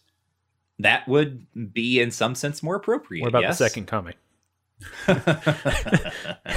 Uh, yeah. Okay. Well, okay. So that happens, and she says, as you're saying, right? She says, "All right, you have to leave right now in the clothes you're wearing. You cannot take anything with you. You got to like, you know, uh, gather materials on your way." And so they like leave. And so who leaves? Stu, Larry, mm-hmm. Glen, Glen and Ralph. Ralph. Okay, so they all leave on foot. They book it. And it's like the middle of the night when this happens. So they're gone. Mhm. At the same time this is happening, or contemporaneously as this is happening, um, I think this is right before Tom Cullen leaves. Uh, so Randall Flagg has been preparing to bomb Boulder. Uh, his plan is to train pilots to use the military equipment that is um, that is in the abandoned uh, that it has a particular name. It's an Air Force base. To train them to do it, he's got three pilots, and all three of them are are training other pilots. And the idea is for them to learn how to fly bombers and just to fly to Boulder and bomb them. Um, Trash Can Man, as you talked about earlier, is like out in the desert getting materials Mhm. there's a confluence this is complicated in the book but i'm just going to summarize here there's a confluence of things that happen where basically the trash can man is back with some uh, like timed bombs time release uh, incendiary devices. And these people are um, th- these like dudes because you got to remember all the evil people are hanging out in las vegas right? So all these guys are like jerks of some form or fashion uh, who who are here training to um, to fly these planes. Basically, he's showing off his trash can man is showing off his weapons, and they are roasting him and making fun of him for being a firebug or whatever. And he associates that with the bullying he received as a kid. Mhm. So all that trauma that he experienced uh, way back when that you were talking about earlier in the episode, he then booby traps a huge amount of uh, uh, across actually several different instances, but he booby traps the army base and kills all the pilots eventually. Mhm. So he he destroys on kind of like in a, a something that is uh, you know uncontrollable to him. He destroys all of Flagg's capability to go and destroy um, Boulder. And so Flagg then decides, well, do I want to make like a military, you know, convoy and then but they might not be able to get through the mountains. So what do we do? And so the idea or the problem or the concern is that now instead of immediately going and flying, you know, over the winter because it's becoming winter right now, um, instead of flying to Boulder and destroying it with bombs in the next month, they're going to have to wait six months, and who knows what could happen in that amount of time. So, what Flagg's kind of ability to predict the future and know things is being impacted by the vagaries of human nature that he cannot see. Mhm. So, in another way, I guess I did not make this connection until this very moment. Trash Can Man is also immune to the vision of Randall Flagg in the same way that Tom Cullen is, Mhm. making them both kind of parallel char- characters again. Yeah. Uh, but one of the unfortunate sort of consequences of what you just laid out is that uh, the entire sort of possibility of threat, like immediate threat that Flagg and his uh, people represent, uh, is gone at about the same instance that suddenly the protagonists are on their way to initiate the end of the novel. Yeah, it's a it's a weird thing. It's a bait and switch, right? Where it's like you th- you think that there's going to be a fight here, a battle of you know wills or wits or powers or something like that, and it's really not. There's like another game being played here that has nothing to do with the kind of war or battle that we associated with it before. Um, and at the same time, Trash Can Man then decides to go out into the desert to find something to bring to Randall Flagg to show him that he really does care, you know, to make up for the violence that. That I really do care. I'm sorry. I'm sorry, Randall Flagg. I mean, that's I basically care. you know what, what he's what he's doing, and so so we have kind of two parallel weird things going on, right? Or three, I guess. Randall Flagg not knowing what's happening in the future, which is distressing to him and weird to us as a reader. Trash Can Man going off and doing something himself in a facility that we find out very quickly is nuclear, and then uh, four randos walking through, uh, you know, the mountains to go to Vegas.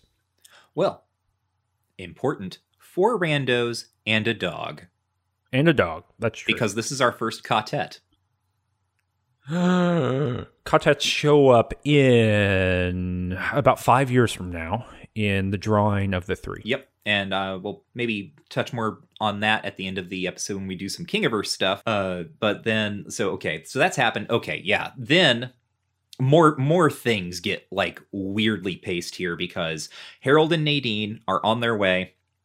Uh, Harold has a a, a motorcycle accident. Um, he goes over a cliff and he's left with a broken leg, and Nadine leaves him to die because she has to go meet Flagg, right? They are both on their way to join Flagg in Vegas, but uh, it's sort of suggested that, like, you know, Flagg m- magically arranged this little accident for Harold, uh, partly because Harold has outlived his usefulness, uh, but then also he is afraid that if Harold and Nadine spend more time together, they will eventually sleep with one another. Um, so Nadine leaves Harold to die, and he writes kind of his like apology slash confession, and uh, you know, then kills himself uh, with a gun. Um, and they, the quartet, the the uh, the four guys and the dog find him later, and they put all that together. Nadine meets Randall Flagg in the desert. Um, he rapes her. Uh, it is a a very gross and awful and just bizarre scene in, in a lot of instances. Um, partly because of what we've talked about before, which is that Nadine kind of doesn't have interiority in the way where um, I have a good idea of what it was she even expected to happen. No, yeah, absolutely. Um, like, just in terms, and I'm not saying like this is like on her in some way, but it's sort of like I knew this wasn't going to be good, me the reader, but I don't know what she thought it was going to be that might have been made it make more sense in terms of why this would be a thing you would pursue. Yeah, because there's a way of writing her, uh, you know, in the way that you know, you know, to reference another Stephen King, um, you know, reference text in Dracula, right, where uh, the women who are seduced or enchanted by Dracula, they understand what is happening and have like a set of goals and reactions, Mhm. right, to that. Nadine doesn't even have that, right? She, you know, it's like you were talking about earlier. She's kind of carried by the winds of fate um, and and she has no position toward Randall Flagg at all, Yeah, right. She's like just period. y- yeah, she's just like, oh, it's just it's him, right? Uh, this totally weird like devotion to just like the possibility of him. Uh, even as so, I don't know. Anyway, that happens. Um, she is rendered catatonic by the experience because uh, it's it's a a really gross Stephen King sex scene that is you know also a rape and like Flagg is not human. Uh, and we get implications about that, and it just she's out of the book essentially, but she is pregnant. So yeah, the interesting thing I, I guess about this whole thing too is that uh, that that Randall Flagg. uh, His relationship to Nadine is also this whole thing is fucked up. I guess is what Uh-huh. I'm saying, right? Because we don't really have an understanding of like why he wants to have a child. Because this Exactly. is faded, right? Like this is the whole thing here is that both of these characters, even though he's ex- extremely powerful, both of these characters are carried on the winds of fate. And the winds of fate are Stephen King decided this needed to happen. And so this is just an excuse. I, I think, I mean, I really do think that this just runs into um, an excuse to talk about, like you're saying, the inhumanity of Randall Flagg. Literally, he is something other than a human being. And mm-hmm. also, Stephen King's a horror writer. This is not a mm-hmm. horror book, like even remotely, even a little bit. And this is the one scene where I would say that the kind of gross, uh, violent, uh, you know, uh, oppressive, and I mean, you know, like there's no room to breathe in this scene. Um, mm-hmm. This is where Stephen King is stretching his legs as far as all of that kind of horror writing is concerned. Um, so y- yeah, I uh, it it doesn't fit in the novel, but it also doesn't fit in the novel in the way that Nadine's entire plot doesn't fit in the novel. Um, mm-hmm. Um, you could cut all this out, and it would not change the rest of the book at all, like even a little bit. Well, and that sort of to the to the sort of like thing that I was uh, sort of angling at, and and sort of like the problems of the back half of this thing. So Nadine is both catatonic and pregnant. She's carrying, you know, the Antichrist or whatever. Uh, Randall Flagg takes her back to Vegas. He's like, ah, here's my wife, guys. Like, take take care of my my catatonic pregnant wife. Within like a day of being in Vegas, Nadine stops being catatonic, at least enough to kind of like irritate Randall Flagg because he's finding out about all the stuff with Trash Can Man and uh um someone under someone uh points out Tom Cullen as a spy, right? It's a girl named Julie Julie Lawry whom uh Nick and Tom met early on in the book and she is not treated well. She's like a in in the classic tradition of Stephen King, uh just not really writing great women characters with with emo- emotional depth. Um, Julie Rou- Lawry is an evil woman, and she's evil because she's a teenager and she's vain and she's interested in boys and self centered and so on. She recognizes Tom Cullen, so they know Tom Cullen is a spy. By this point, he's already gone. Flagg senses that things are getting out of his control, and then Nadine is like, you know, things are going out of your control blah blah blah blah blah like you're you're gonna fail and then Flagg in kind of his rage uh like throws her from the penthouse balcony mm-hmm. um and kills her and his like unborn demon child so again like i have no idea what it is randall like part of what this is what part part of what makes Randall Flagg work is that he doesn't really have a plan. I don't know what his vision for the world looks like because he is just so sort of confident in the fact that like the arc of history is is making him ascendant. Um, but then also I don't know what sort of the stakes are for him not having this child that he has spent like we have spent two thirds of this book leading up to the point where like Randall Flagg wants a son. The son's out of the picture now so what? Yeah, the uh, I, I mean, I think one thing here, right? I guess it's two things happening at once. Um, on one hand, it's like you have talked about several times on the show so far, or not this episode, but the show in general, which is that you know evil undoes itself, right? Evil cannot maintain the mm-hmm. plot in a, in a basic way, right? So mm-hmm. even though he's put all this work into you know producing a child, um, he that can be undone just as quickly, right? And I, I, mean, God, it's just a Stephen King thing to have that produced by a woman nagging him too much. Uh-huh. like, like, good God. Um, but on the other hand, something that we didn't talk about uh, earlier is that St- I think it's Stu who says that uh, most of the world's nerds are going to go to Randall Flagg. Uh huh. And so uh, they, so he knows that that Vegas is going, or believes that Vegas is going to have electricity. They're going to have like computational power first. They're going to be able to get the military bases up and running again, and all that is true. I mean, Stu is correct that mm-hmm. all the nerds did go to Randall Flagg. But so so I think that what's being presented here, right, is that that w- w- the thrust of Randall Flagg's desire here is to recreate the world as it was.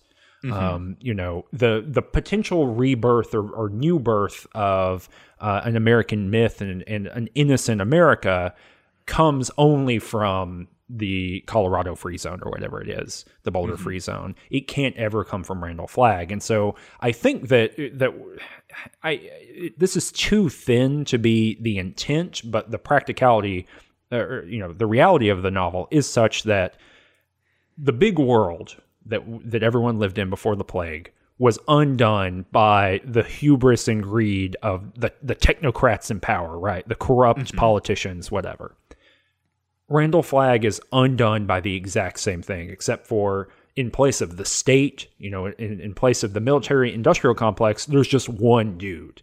And so I think mm-hmm. the the desire here is to depict a world in which, in the macro or the micro, that way of approaching the universe is going to fail. Mm-hmm. Right? I think that's the idea. Whereas you need an entirely different approach in order to create a new, good America. Now, unfortunately, and this happens at the very end of the novel, the way that that is done or, communicated is basically like, what if one man and his pregnant wife, or no, one man, his wife, and their brand new child, what if they moved to Maine? Mm-hmm. And no one else lived around them. So there's this, like, you know, uh, pioneering American horseshit ideology that's like replacing the technocracy. I don't know if that I think that's any better, but um, I you know it really is like small town Maine versus the technocracy uh, in in the final calculation. So that's all to say. I think that's what's going on with Randall Flagg here, right? Is he is the the the he is just the recreation of the same old thing, and the same old thing is untenable no matter who is at the helm. Mm-hmm. So yeah, that uh, that's happened. Uh, like everything that Flagg represents, it, it's all falling to pieces. Uh, and I think I think your read on that is is correct, right? It is thin, uh, but I think you are just spot on in that Randall Flagg is this weird. We talked about how he's like extremism on both sides, right? And this is represented by the fact that he sets up shop in Vegas, which is already kind of a, a, loaded decision in terms of like where are all the evil people in the post-apocalypse going to go oh las vegas mm-hmm. uh, but we find out that he has uh, made drug use illegal and that the penalty for using drugs is to be executed and i think they also mention that he's mm-hmm. like outlawed sex work or something so it's this bizarre thing where he is simultaneously like aligned with what we might think of as is uh, from a, a, sort of bourgeois or middle class perspective, right? Like the the most alarming like points of of uh, moral degeneration of of the United States uh, with gambling and in Vegas and all that. But then also he's this bizarre like right wing authoritarian Mm-hmm. Uh, who is going to pull all of the the Silicon Valley types into his orbit. And he also says uh, that he's going to create a secret police. So there's this kind of Nazism, specific mm-hmm. Nazism, or or I guess Sovietism, right? Uh, you know, that's yeah. that's the other half of it. We got to remember this is 1979. Um, those are in the background. Soviet Union does not show up in this book like at all, yeah, which is really weird for 1979. But yeah. Um, but anyway, sorry. But but yeah, absolutely. He's kind of this fantasy of of the far left and the far right from the position of the middle. Mm-hmm.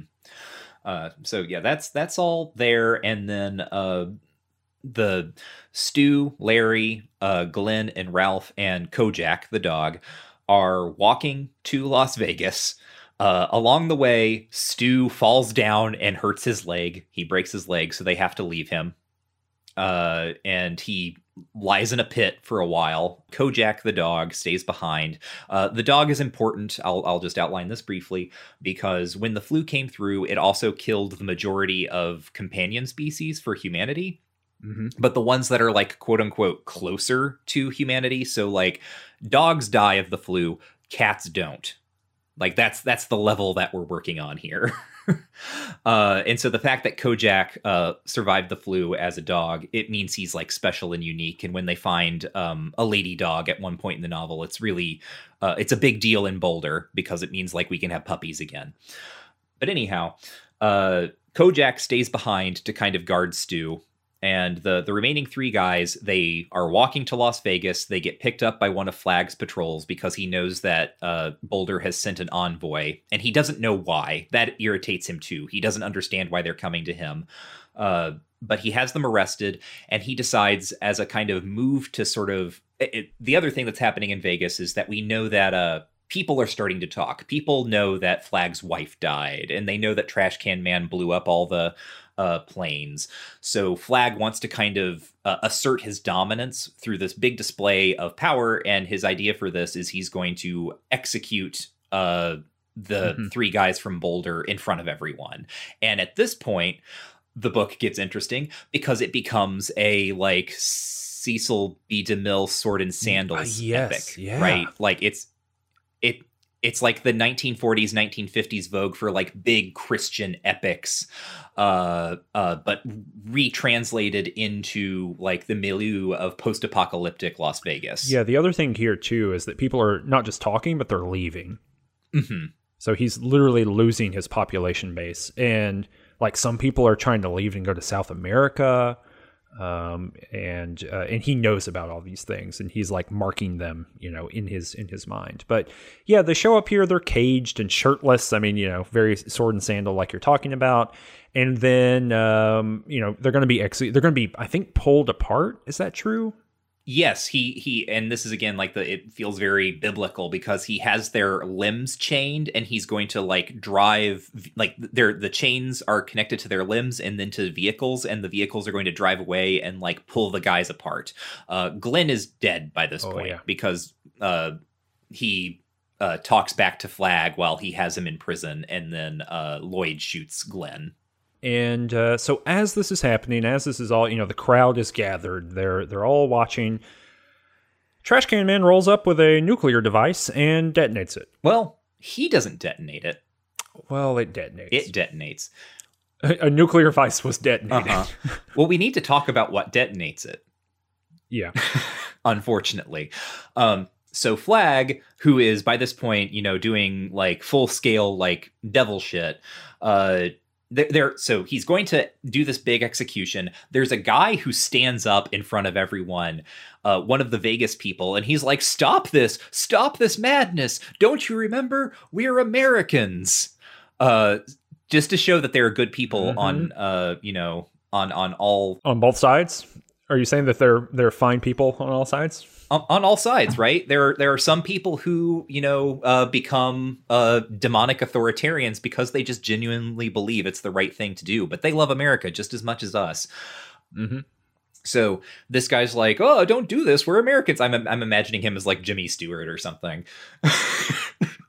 We're Americans. We're all Americans. Um, and Randall Flagg is like, uh, shut the hell up and uh, uses his demon powers to like zap him with magic electricity and it kills him.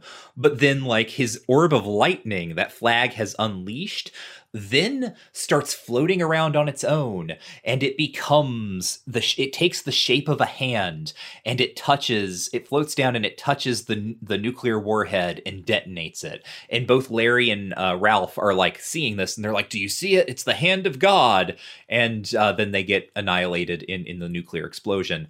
Uh, by this point Tom Cullen, who has escaped Vegas, uh, has found Stu uh, laid up um, in his pit, and they are sort of making their way back to Boulder, and they see the explosion on the horizon. Um, and that sort of leads us into kind of like the tale of the novel. But yeah, that's that's what we're all leading up to. That's how everything gets resolved. They sure took a stand. Yeah. I don't know. It's a weird ending to the novel. And I'm curious Mhm. about how other people take it. I like I get it in all its mythological and symbolic functions. Like because ultimately the way that good triumphs over evil is not by playing evil's game. Right? It's Mhm. about being steadfast in the face of what the bad people do. I get it. I get this kind of like religiosity of it.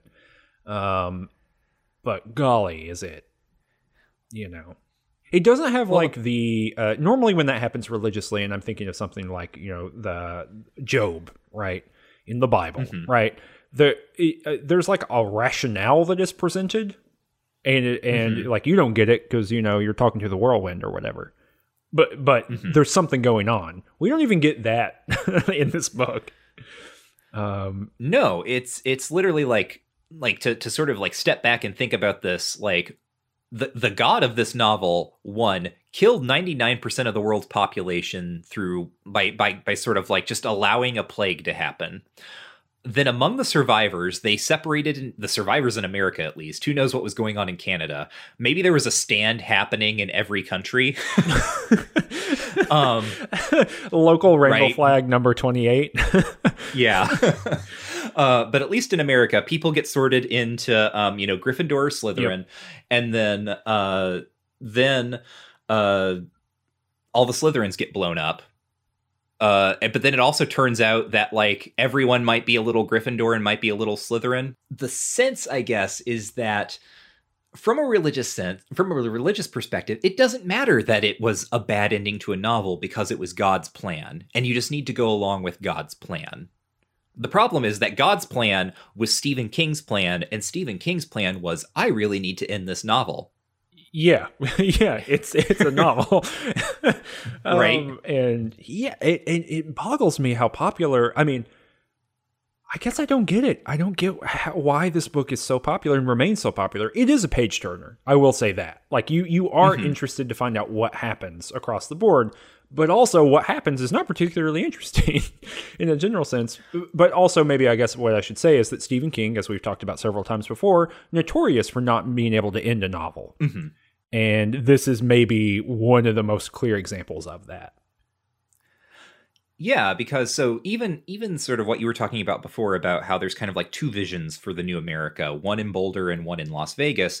Even after the Las Vegas one has been wiped away, uh Boulder fragments. Yes. And people are starting to leave because now that there's kind of not this polarity at work, um you know, people are just kind of like, well, you know, I don't have to be here because uh, I need to stand against the forces of evil that are gathering in the West. I can go kind of look around and do whatever. And then we get this, we get this like brief mention that there's like a, a guy running for a local government position in Boulder who is, uh, he was on the good side, right? But also he's a former cop and he's got kind of some, uh, you know, Las Vegasian tendencies to him in that mm-hmm. he can be a little more authoritarian uh, than than the free zone has been. Um, and it's just kind of like, okay, right? Like we did all that work to bring a problem or kind of this like big mythological symbolic problem to our attention. And then we diffused a situation and the problem is still actually there. Yep. Can't fix America. yeah. Well, I mean, so the just to tell us what happens at the end, um, Tom Cullen like drags Stu back to Boulder um, as as winter comes on uh, through kind of psychic visions and conversations with Nick Andros. Tom Cullen gets medicine, helps Stu with like the pneumonia that he gets, and they get back to Boulder and they find out that Fran uh, has had her baby. Um, the father of the baby was Jesse, her ex boyfriend, her crappy ex boyfriend from the beginning of the novel. And for a while, it looks like her child didn't get a full immunity, uh, but then it bounces back, and she and Stu and the baby can be a happy little family. And they're like, "Well, let's let's move back to Maine," as you as you say, right? That's what they want to do now that they've faced all of this is go back to Ogunquit. And the other thing that is uh, weird is that you hear where all of the some of these other characters you hear where they're going and they are also going to like south america like they talk about it like they're going on vacation yeah right they're like well now that we've defeated randall flagg i'm going to go to like acapulco for the weekend yeah yeah. Uh, and it's just like, what are you expecting to find there? Like everyone died. What on earth? Yeah. Right? Yeah, everyone died, and it's gonna be like, have y'all thought about farming? Like, life is gonna be really hard for everyone. You can't just live on canned food for the next forty yeah. years. You know what I mean? You have to like, I don't know, come up with some means of production somewhere.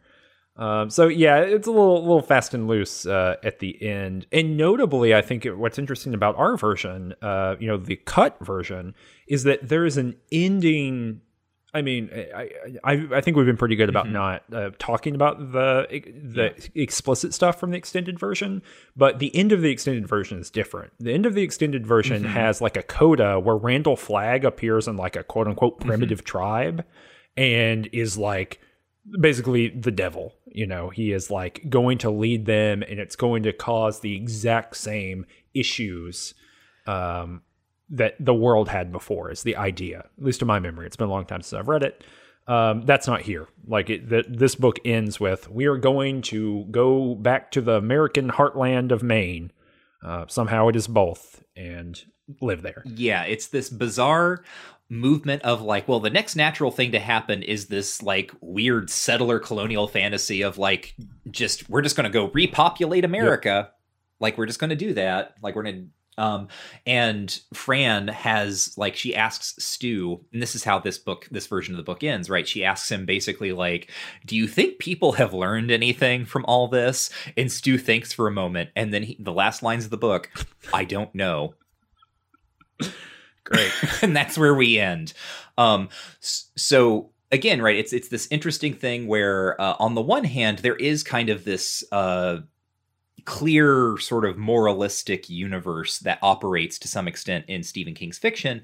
And then when the rubber meets the road, uh, we get glimpses of what I've called that kind of nihilism or pessimism in him, where he he can he can imagine all of these things and he can talk forever about sort of the moral universe that he wishes existed and then nevertheless, at the end of the book, he's kind of like, uh, maybe it's all going to go to hell anyway. And then, of course, the end of the uncut text where Randall Flagg explicitly just basically gets regenerated or reincarnated in another form um, indicates that that kind of uh, more cyclical view of of the world. Yep. Well, that's kind of the whole thing. Let's uh, run through some of our favorite segments, such as My Favorite Kingism, which I forgot to do. But, Michael, you've got a quote here. Yeah. Uh, so Kojak the dog, um, early on in the book, he's hanging out with Glen Bateman. Then he gets uh, they they leave him behind. Glen and Stu uh, sort of like get together and they're like, let's travel to Nebraska or whatever. Uh, and they leave Kojak behind because they think for some reason that they can't travel with a dog but Kojak, because he's like just the best little dog in the world. This is this is the closest that Stephen King gets to Dean Koontz. um, Dean Koontz, if you have not read Dean Koontz, loves him some hyper intelligent companion animal uh, shenanigans. Oh, yeah. Like every single. Uh, like almost every single Dean Koontz book will have a dog in it, and that dog will be like uh for some reason, sometimes it just happens, right? Sometimes there's a plot reason and sometimes it just happens. That dog will be like super intelligent, super loyal, and like an embodiment of all good mm-hmm. qualities. And it has like a POV section. Uh, uh, yeah. Uh, Stephen King does, I think it's an Under the Dome that has uh, like an intelligent perspective character that is a dog. That's like plot critical. I think it's Under the Dome. But but yes. Oh, yeah. So anyway, Kojak, um, Kojak ends up showing up in Boulder uh after they've gotten there and they're like oh holy crap and then then they find the and they like check and like yep it sure is kojak and then we get kojak's kind of uh point of view where he after uh, glen and stu left he basically just followed them across the across the country and he gets to mother abigail's house because he's following their scent trail and when he gets to mother abigail's house everyone else is already gone um but randall flagg is sending like wolves and weasels after kojak uh, and he's like fighting them as he's like going through the wilderness doing his incredible journey thing and he gets some scars from this. And during the bit where we're getting uh, kojak's cross country journey uh, we get kind of the we get all that and then we get sort of the end where suddenly the the perspective voice, right? The narrative voice, after telescoping back, then telescopes further. This is about the midway point of the book,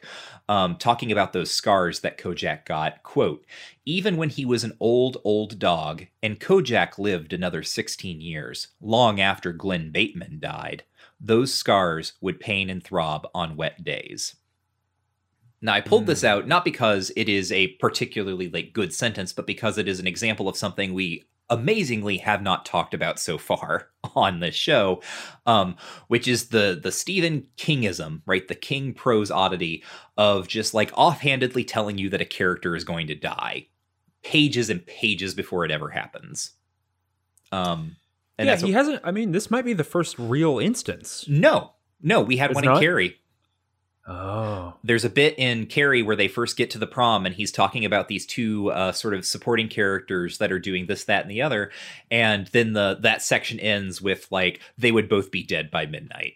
Oh, okay. Right. um, and so this is this is a thing like I would say probably in terms of like kingisms this is one of the most remarked upon is him doing this thing and i pulled it out um it this isn't even the only time i think he does it in this book uh, mm-hmm. but i did it because it's kind of so most of the time he does it uh, like in carrie where he's like it's these characters at prom and he's like both of them would be dead by midnight it's usually mm-hmm. very clear that like this person that you like guess what, Bucko? They're gonna die like soon, real soon. Uh, what's interesting to me about this one is that uh, by mentioning that Glen Bateman is going to die, uh, he doesn't actually tell you how Glen Bateman is going to die.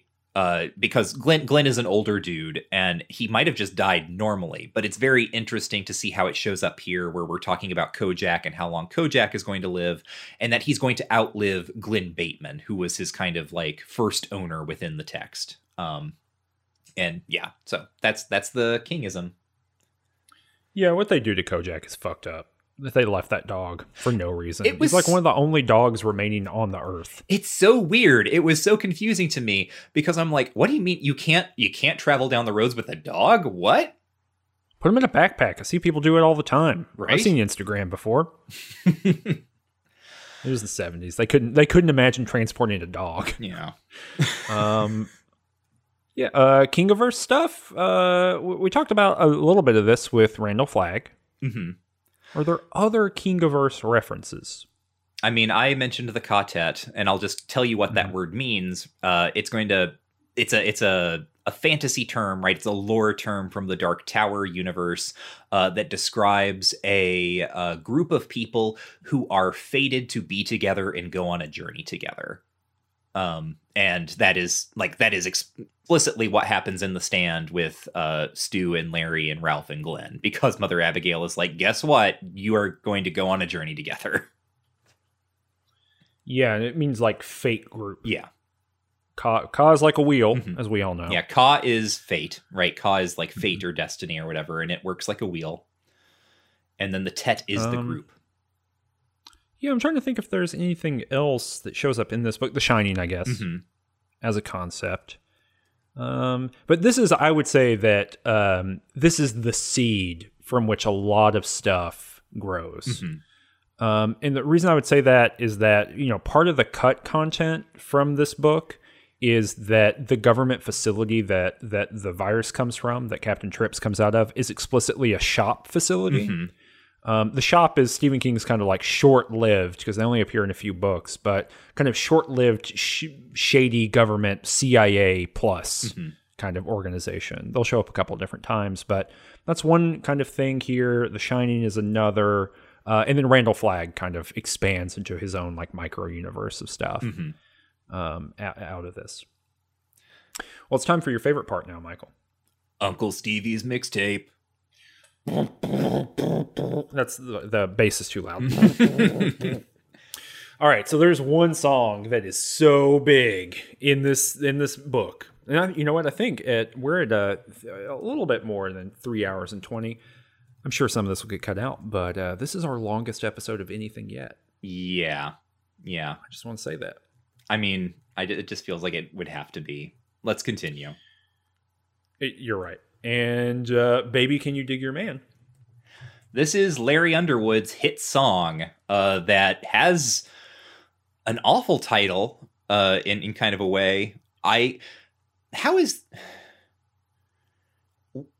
I don't even know how to talk about this song because it is so weird. Let me put it this way. If you're going to have a character who's going to write like a number one hit song in a novel, it should at least sound plausibly like good. Yeah, baby, can you dig your man? There's no other song title that's like that.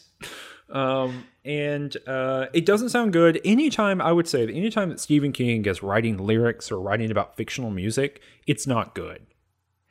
Let me let me just read some some lyrics here too. you Yeah, because there are lyrics in the Um, book, right? Yeah. Uh, and it's sort of like weird. It's a weird song because it's kind of without genre in in this in this way. Uh, although I I will say that like my first impression upon reading this book for the first time, and I still get that impression, is that it's supposed to be kind of a an R and B or like soul song, Yeah. mhm.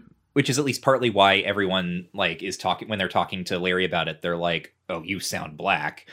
Um, yeah, it's supposed to be like I think I took it to be like the Shondells, like that kind Mm. of song. Yeah. Uh so just this is how this song goes.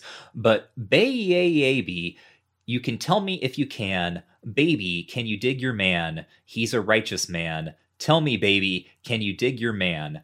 I know I didn't say I was coming down. I know you didn't know I was here in town. Baby, can you dig your man? He's a righteous man. Baby, can you dig your man?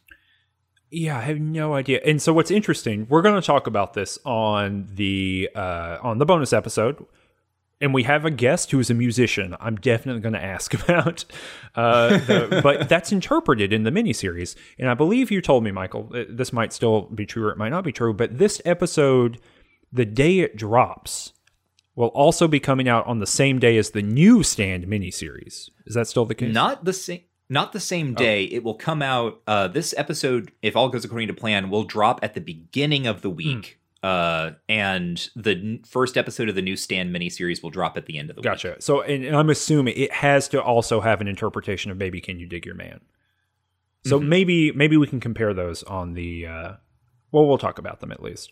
But yeah, I always took mm-hmm. the chorus here to be like, "Baby, can you dig your man?" You know, like that kind of 1960s, mm-hmm. 1970s track. But that doesn't track with the rest of the song. You cannot sing right. the rest of those lyrics to any beat like that, right? Like a slower yeah, R&B no, it, song. It, so I don't know. It doesn't fit. No, it doesn't. Thumbs down, Tell Larry. me about Chuck. Yeah, thumb, thumbs down, Larry.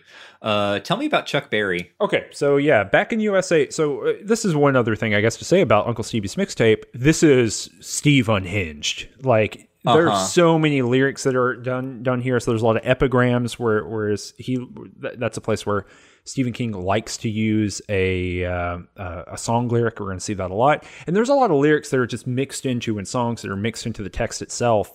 Um, I had to read this book in like every waking hour that I could read, so I didn't always have something to write down with. And so the list that we have is the one that you have compiled, which that, that looks complete to me. Um, mm-hmm. But uh, yeah, I listened to Back in the USA by Chuck Berry. It's okay. It sounds like a Chuck Berry song in that it sounds like it's ironic. It sounds like Chuck Berry's making fun of whatever he's talking about, but I don't think uh-huh. he is. Um, you know, that's every Chuck Berry song. But uh, you know, maybe should have listened to his cousin Marvin. if if Back to the Future had never happened, we never would have gotten the stand. Wow. Wait, no. Oh, what? This book came out before Back to the Future. I didn't even know they made things before then. But uh, yeah, the song is good. It's fine. It sounds like Chuck Berry song.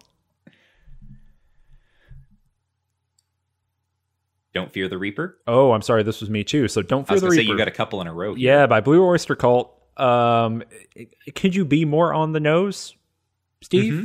I mean, uh, what what's interesting to me, I guess, by this is that this is Steve just enjoying uh, Blue Oyster Cult before the post ironic enjoyment of Blue Blue Oyster Cult with uh, more cowbell.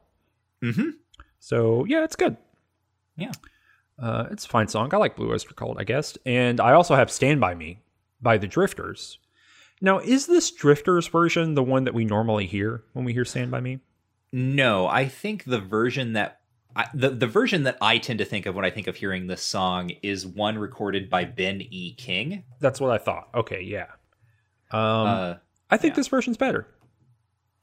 Interesting. Why is that? Uh, because they, it has more of a uh, uh, the Benny King version has a much more upfront vocal, obviously, because it's you know a single singer, even though it's got backing vocals on it. This mm-hmm. Drifters mm-hmm. version is more of a full complement version. Mm-hmm. Um, so I, I, as I was listening to them, I clicked through both, and I think I, the Drifters one is is pretty good. Okay, that's interesting. And um, I did look this up. Uh, ben E. King was a member of the Drifters, so it's like this is one of those things where like he he recorded the song with the group, but then also recorded a, a sort of like more solo or like hymn centric version. So gotcha. That makes a lot of sense because when I listened to them, I was like, dang, this this lead vocal sounds very similar, but I didn't know if it was just uh, the Benny King, you know, mimicking the vocal out of the Drifters version or whatever. But mm-hmm. yeah, I think it's a little bit it's a little bit more of a flatter sound, but but I think that's uh, I don't know, it's an interesting version of the song. Mm-hmm. Uh, the song I did uh, was In the Garden, which is a gospel traditional song from the early 20th century. Um, I guess this is a banger as far as this sort of thing goes, because if you have at least, I guess, uh, grown up in kind of the same uh, environment as I have, you have heard this song. It's got a weirdly, I feel like, uh, memorable chorus uh, which is you know, and he walks with me, and he talks with me. Do you know what I'm talking about, Cameron? I do not. I Oh, okay. I did not grow up in this context. I have no idea what this is, and I've never heard it before. Uh, yeah. So it's it's a, a a sort of like this song has been covered by everyone, right? Like Merle Haggard has done it, uh, Presley has done it, um, Alan Jackson, uh, and it's about sort of meeting, like going to the Garden of Eden and meeting Jesus there, Gotcha. and the the chorus is always um it's uh and he walks with me and he talks with me and he tells me i am his own and the joy that we share as we tarry there none other has ever known Alan Jackson saying the word Terry. yep That's interesting. mm-hmm. Uh, the next song I had after that is Sandman by the band America, who, you know, more famously have sung about horses with no name. Uh, but in the context of this novel, uh, the the lyrics of this song are made to refer to a man with no real name. That is to say randall flagg right? Um, and i'm just going to read again the chorus of this song to you because it is great and well, actually I, yeah i should say uh, i gave the gospel traditional song in the garden three stars. Sure it's a good version of that. Um, i want to read the the lyrics here because they are both incredible and just stupid I understand you've been running from the man that goes by the name of the Sandman. He flies the sky like an eagle in the eye of a hurricane that's abandoned. Abandoned rhymes with Sandman.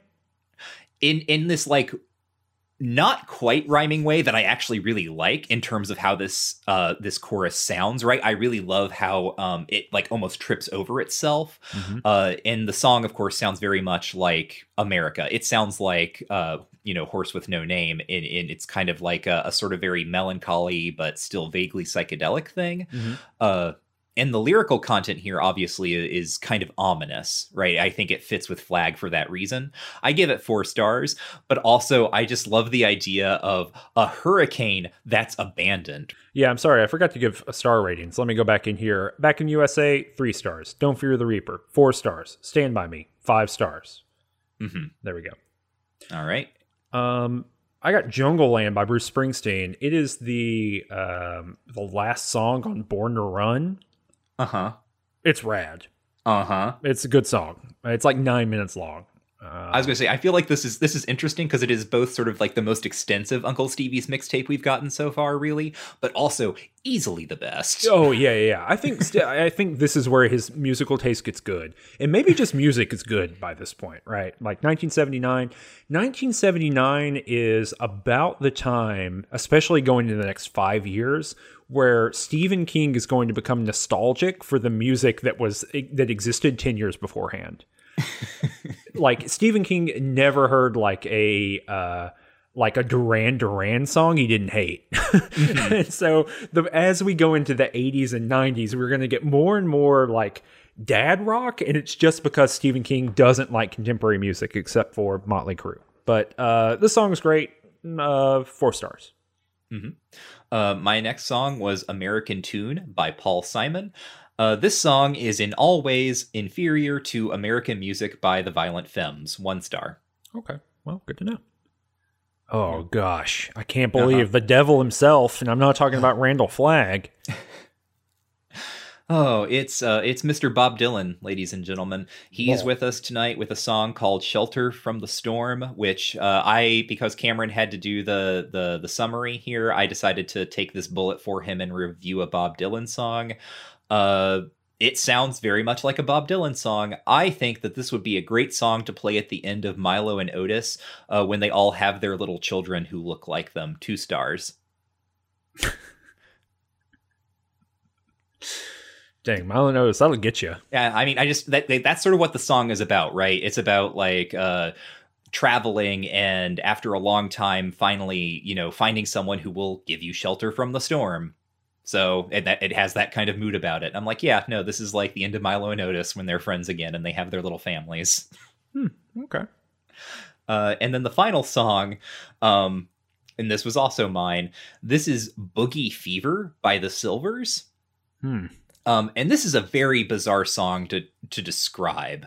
uh, because almost certainly you have heard it before, but you would not necessarily know that you have heard it. it it's it's hyper real uh, to me because if I were to tell you that there, and this was of course like a, a kind of trend at this time, um, if there was a group that was like the Jackson Five, um, but were not as distinctive, nevertheless they have recorded songs that you have heard in countless shoe commercials what would that song sound like? It would sound like Boogie Fever by the Sylvers, Um, because that's like that is just what this song is, and that's like where I have heard it is in commercials or like you know in the mall when malls still existed.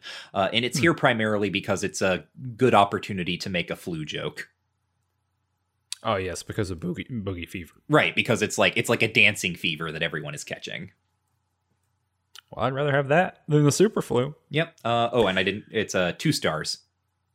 Uh, interesting thing uh, that we didn't mention earlier about the end of the novel, but you know when there's the kind of concern about whether children who are born will be immune or not, mm-hmm. um, they explain like science fiction style exactly how the virus works. Uh huh. They're like it's a mutagen that that transforms multiple times until it breaks down your immune system. Mm-hmm it's a really weird thing that feels like a note in editing where it's like, do you think maybe you should talk a little bit more about the virus? And Stephen King was like, talk about it. I'll explain it in minute detail at the end when no one cares anymore.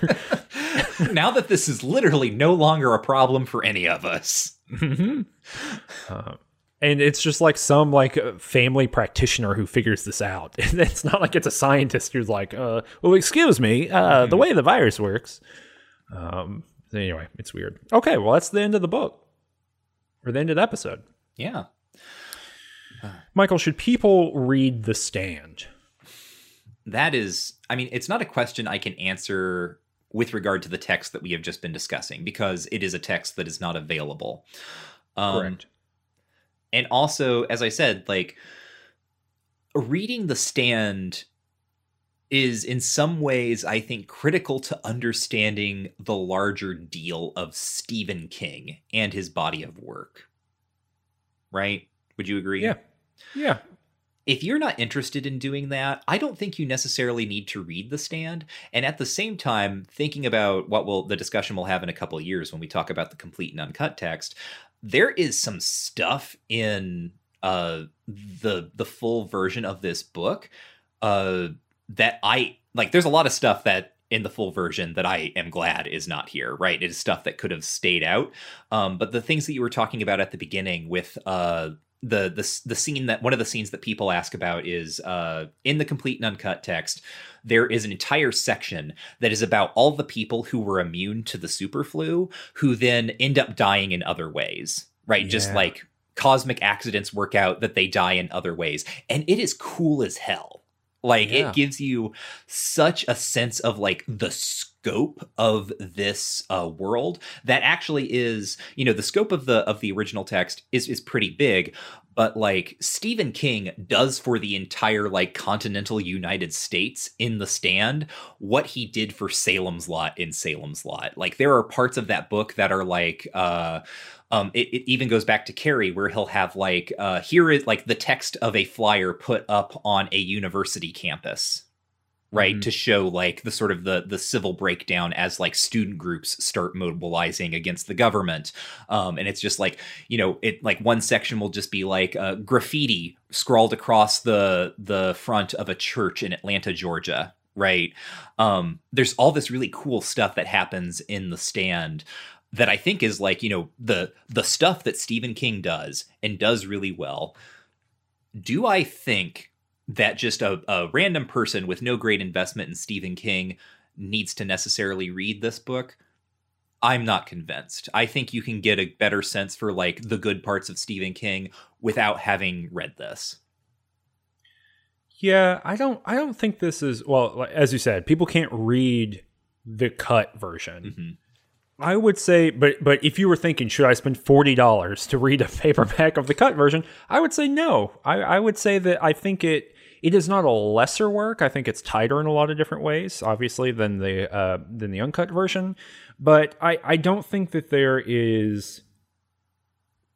It's not a miss compared to his other novels so mm-hmm. far, mm-hmm. but it's the weakest I think, other than Rage, right, which is his own thing, a Bachman mm-hmm. book. But I, I think compared to the other four mainline, you know, Stephen King things that we have read, it is the least of those 4 Mhm. Actually, I need to revise sort of my statement Mhm. because my partner has read one Stephen King book, and it is The Stand. And she liked it pretty well. And uh, she, you know, sort of does this with all the kind of caveats that we would probably add, which is that, like, it is super irritating to her. Like, the, the entire, like, whenever a, a woman character appears, there is some comment about her body. And so these are things that, like, really annoy her about Stephen King.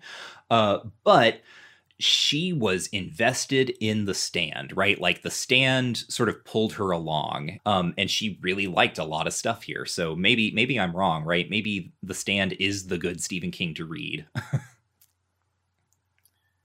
uh, my wife has read one Stephen King novel, and it's this one. So, uh, and I think she liked it too. It was several years ago, but so yeah, I don't know. I, I mean, I think I think it's because it's a, a particular kind of thing, right? It's not a horror novel by any measure of of you know. I think, I guess theoretically you could construe it that way, but I would not call this Mhm. a horror novel. I would call it a thriller. And I think that it works in the same way that other popular thrillers do. I mean, I think that uh, that the there's things in here for you and I to enjoy. Maybe not so much in this version, uh, in the cut version, but the uncut version. I think there's a lot of things that we enjoy that are Kingian kind of things. But I think that for most people, it works like picking up a random Tom Clancy book works, or picking up the Da Vinci Code uh, is maybe a bigger thing, right? There's a big mystery, there's interesting characters, there's a lot of people to keep track of. You're kind of rewarded for keeping track of them all because interesting things do happen to them. Um, and it's a, you know, it's pitched in the same way that those books are all pitched, which is that it's pitched to a wide audience everyone can have an opinion. There's a universal, you know, and saying that right now, and recording this right now, this has a bigger twinge to it, right? But there is a universal reaction Mhm. to a pandemic, right? And I think that for the the bones of a thriller novel, that is a really strong hook. And uh, especially the uncut version spends so many pages, spends 400 pages talking about that uh, part of the the kind of world and building out that world and doing all that cool stuff that you were talking about with it. So, I mean, I think that there's a lot here that is hooky for a reader, a general reader, that is not hooky in a uniquely Stephen Kingy kind of way. I think if you're interested in the Just King Things project, this is maybe not the book to go to uh, first. I wouldn't say, uh, but if you're interested in just reading an accessible Stephen King book, then but it maybe this is also very long Because I would say it's oh god, it's it's very long. Yeah. Um, but easy to read. Uh, you know, uh, you're not you're not. It, it moves pretty quick. Even if the even if a lot of that movement is just churning, you know, spinning wheels, the wheels are moving. Um, yeah the, and they the- feel like it. it is in fact in terms of length in terms of like straight up word count it is comparable in length to the entirety of the lord of the rings uh, but the benefit it has over the Lord of the Rings is that most of those words are not dedicated to giving you like the history of specific forests and, and Mhm. things of that nature, right? It is it is um pure plot in in kind of that sense, right? It's it's characters doing things. Yep. But uh, weirdly enough, uh, no one flies on the back of an eagle to finish the thing. Uh yeah, so uh that was our marathon of the stand and we'll be revisiting it again eventually. Uh but next time we will be reading our second Bachman book, which is The Long Walk from 1979. Hmm, that's interesting. I so I remember really liking this book. I've read it, I think, one time, Uh-huh. uh, but I haven't gone back to reread it. I was going to say basically the exact same thing, which is I have read The Long Walk once and I remember it working really well for what it is. It's a it's a much smaller novel, a dystopian uh, science fictiony thriller. Um, and I am really interested especially since the first Bachman book was just so very very bad. I'm interested in seeing how this one holds up. Yeah, I'm curious. We will um, we'll find it out. Uh, until then, uh, you can find us on Twitter at Ranged Touch. Uh, you can also support us on Patreon. That's patreon.com slash Ranged Touch. Uh, if you back us there, you'll get access to uh, various various cool little things. Uh, most appropriate for you if you're listening to this is probably if you back us at the five dollar level you will get our just king things bonus episodes where cameron and i uh, watch adaptations of stephen king stories or novels and discuss them. Uh, we will be discussing for this bonus episode of the 1994 miniseries of the stand and we will have as as alluded to a couple times a special guest. Do we want to name that special guest here in the episode or Mm, yeah, sure. it who's naming who's naming them who I can do it this very Okay, moment. do- It's Kirk Hamilton. oh of, kirk uh, hamilton yeah, of um, Triple Click and uh, Strong Songs. Mhm. Uh, for a podcaster, extraordinary music person, hmm uh, video game also person. Yeah, yeah, no. Turns out, turns out, Kirk's a big Stephen King fan, or like a big The Stand fan. Is that A big The Stand fan, yeah, I believe. So we're gonna we're gonna work that out. We, I've purposely avoided having more elaborate conversations with him about it, but he has been updating me kind of regularly about uh, his opinions on the miniseries. So we're we're gonna. We're, th- I think that's gonna be you know it's in the future. We haven't recorded it yet, but I think that's also gonna be a pretty long episode. Yeah, I mean the the mini series is six hours long, so um, and I have to watch it twice because for you, this is what the Patreon money goes to. I want to take a second to talk about that. We're you know we're already close to four hours, so might as well. mhm. Uh, here's what your Patreon money is going to. So I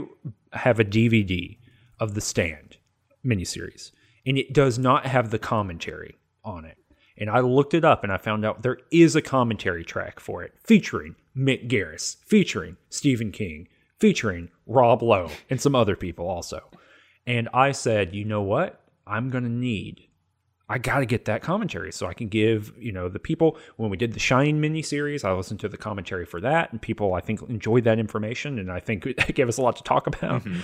Um, and so I think I thought I've got to get this director Mick Garris commentary. So I bought that Blu-ray, uh, which has the commentary on it, and then I realized, oh my gosh, but what if I want to play it on my computer and take video of the commentary to show people on Twitter. What will I be able to do? How will I be able to do that? I got to buy a Blu-ray player for my computer, so I bought a Blu-ray player. That's what your Patreon money is going to, is uh, making sure that we can uh, access the Stephen Kingiverse as accurately as humanly possible. So thanks so much for uh, the people who back us. Remember, five dollars a month gets you access to the Just King Things bonus episodes, and um, uh, you uh, you should do that right now at Patreon.com/slash Ranged Touch. Yeah, you can also find videos that we do, video content, uh, let's plays and streams. The show that I mentioned earlier, Too Much Future, our Fallout show, you can find that on uh, youtube.com slash ranged touch. Uh, and you can find me on Twitter at Warren is Dead, and you can find Cameron at C. Kunzelman. Uh, anything else you want to say? You want to take us out?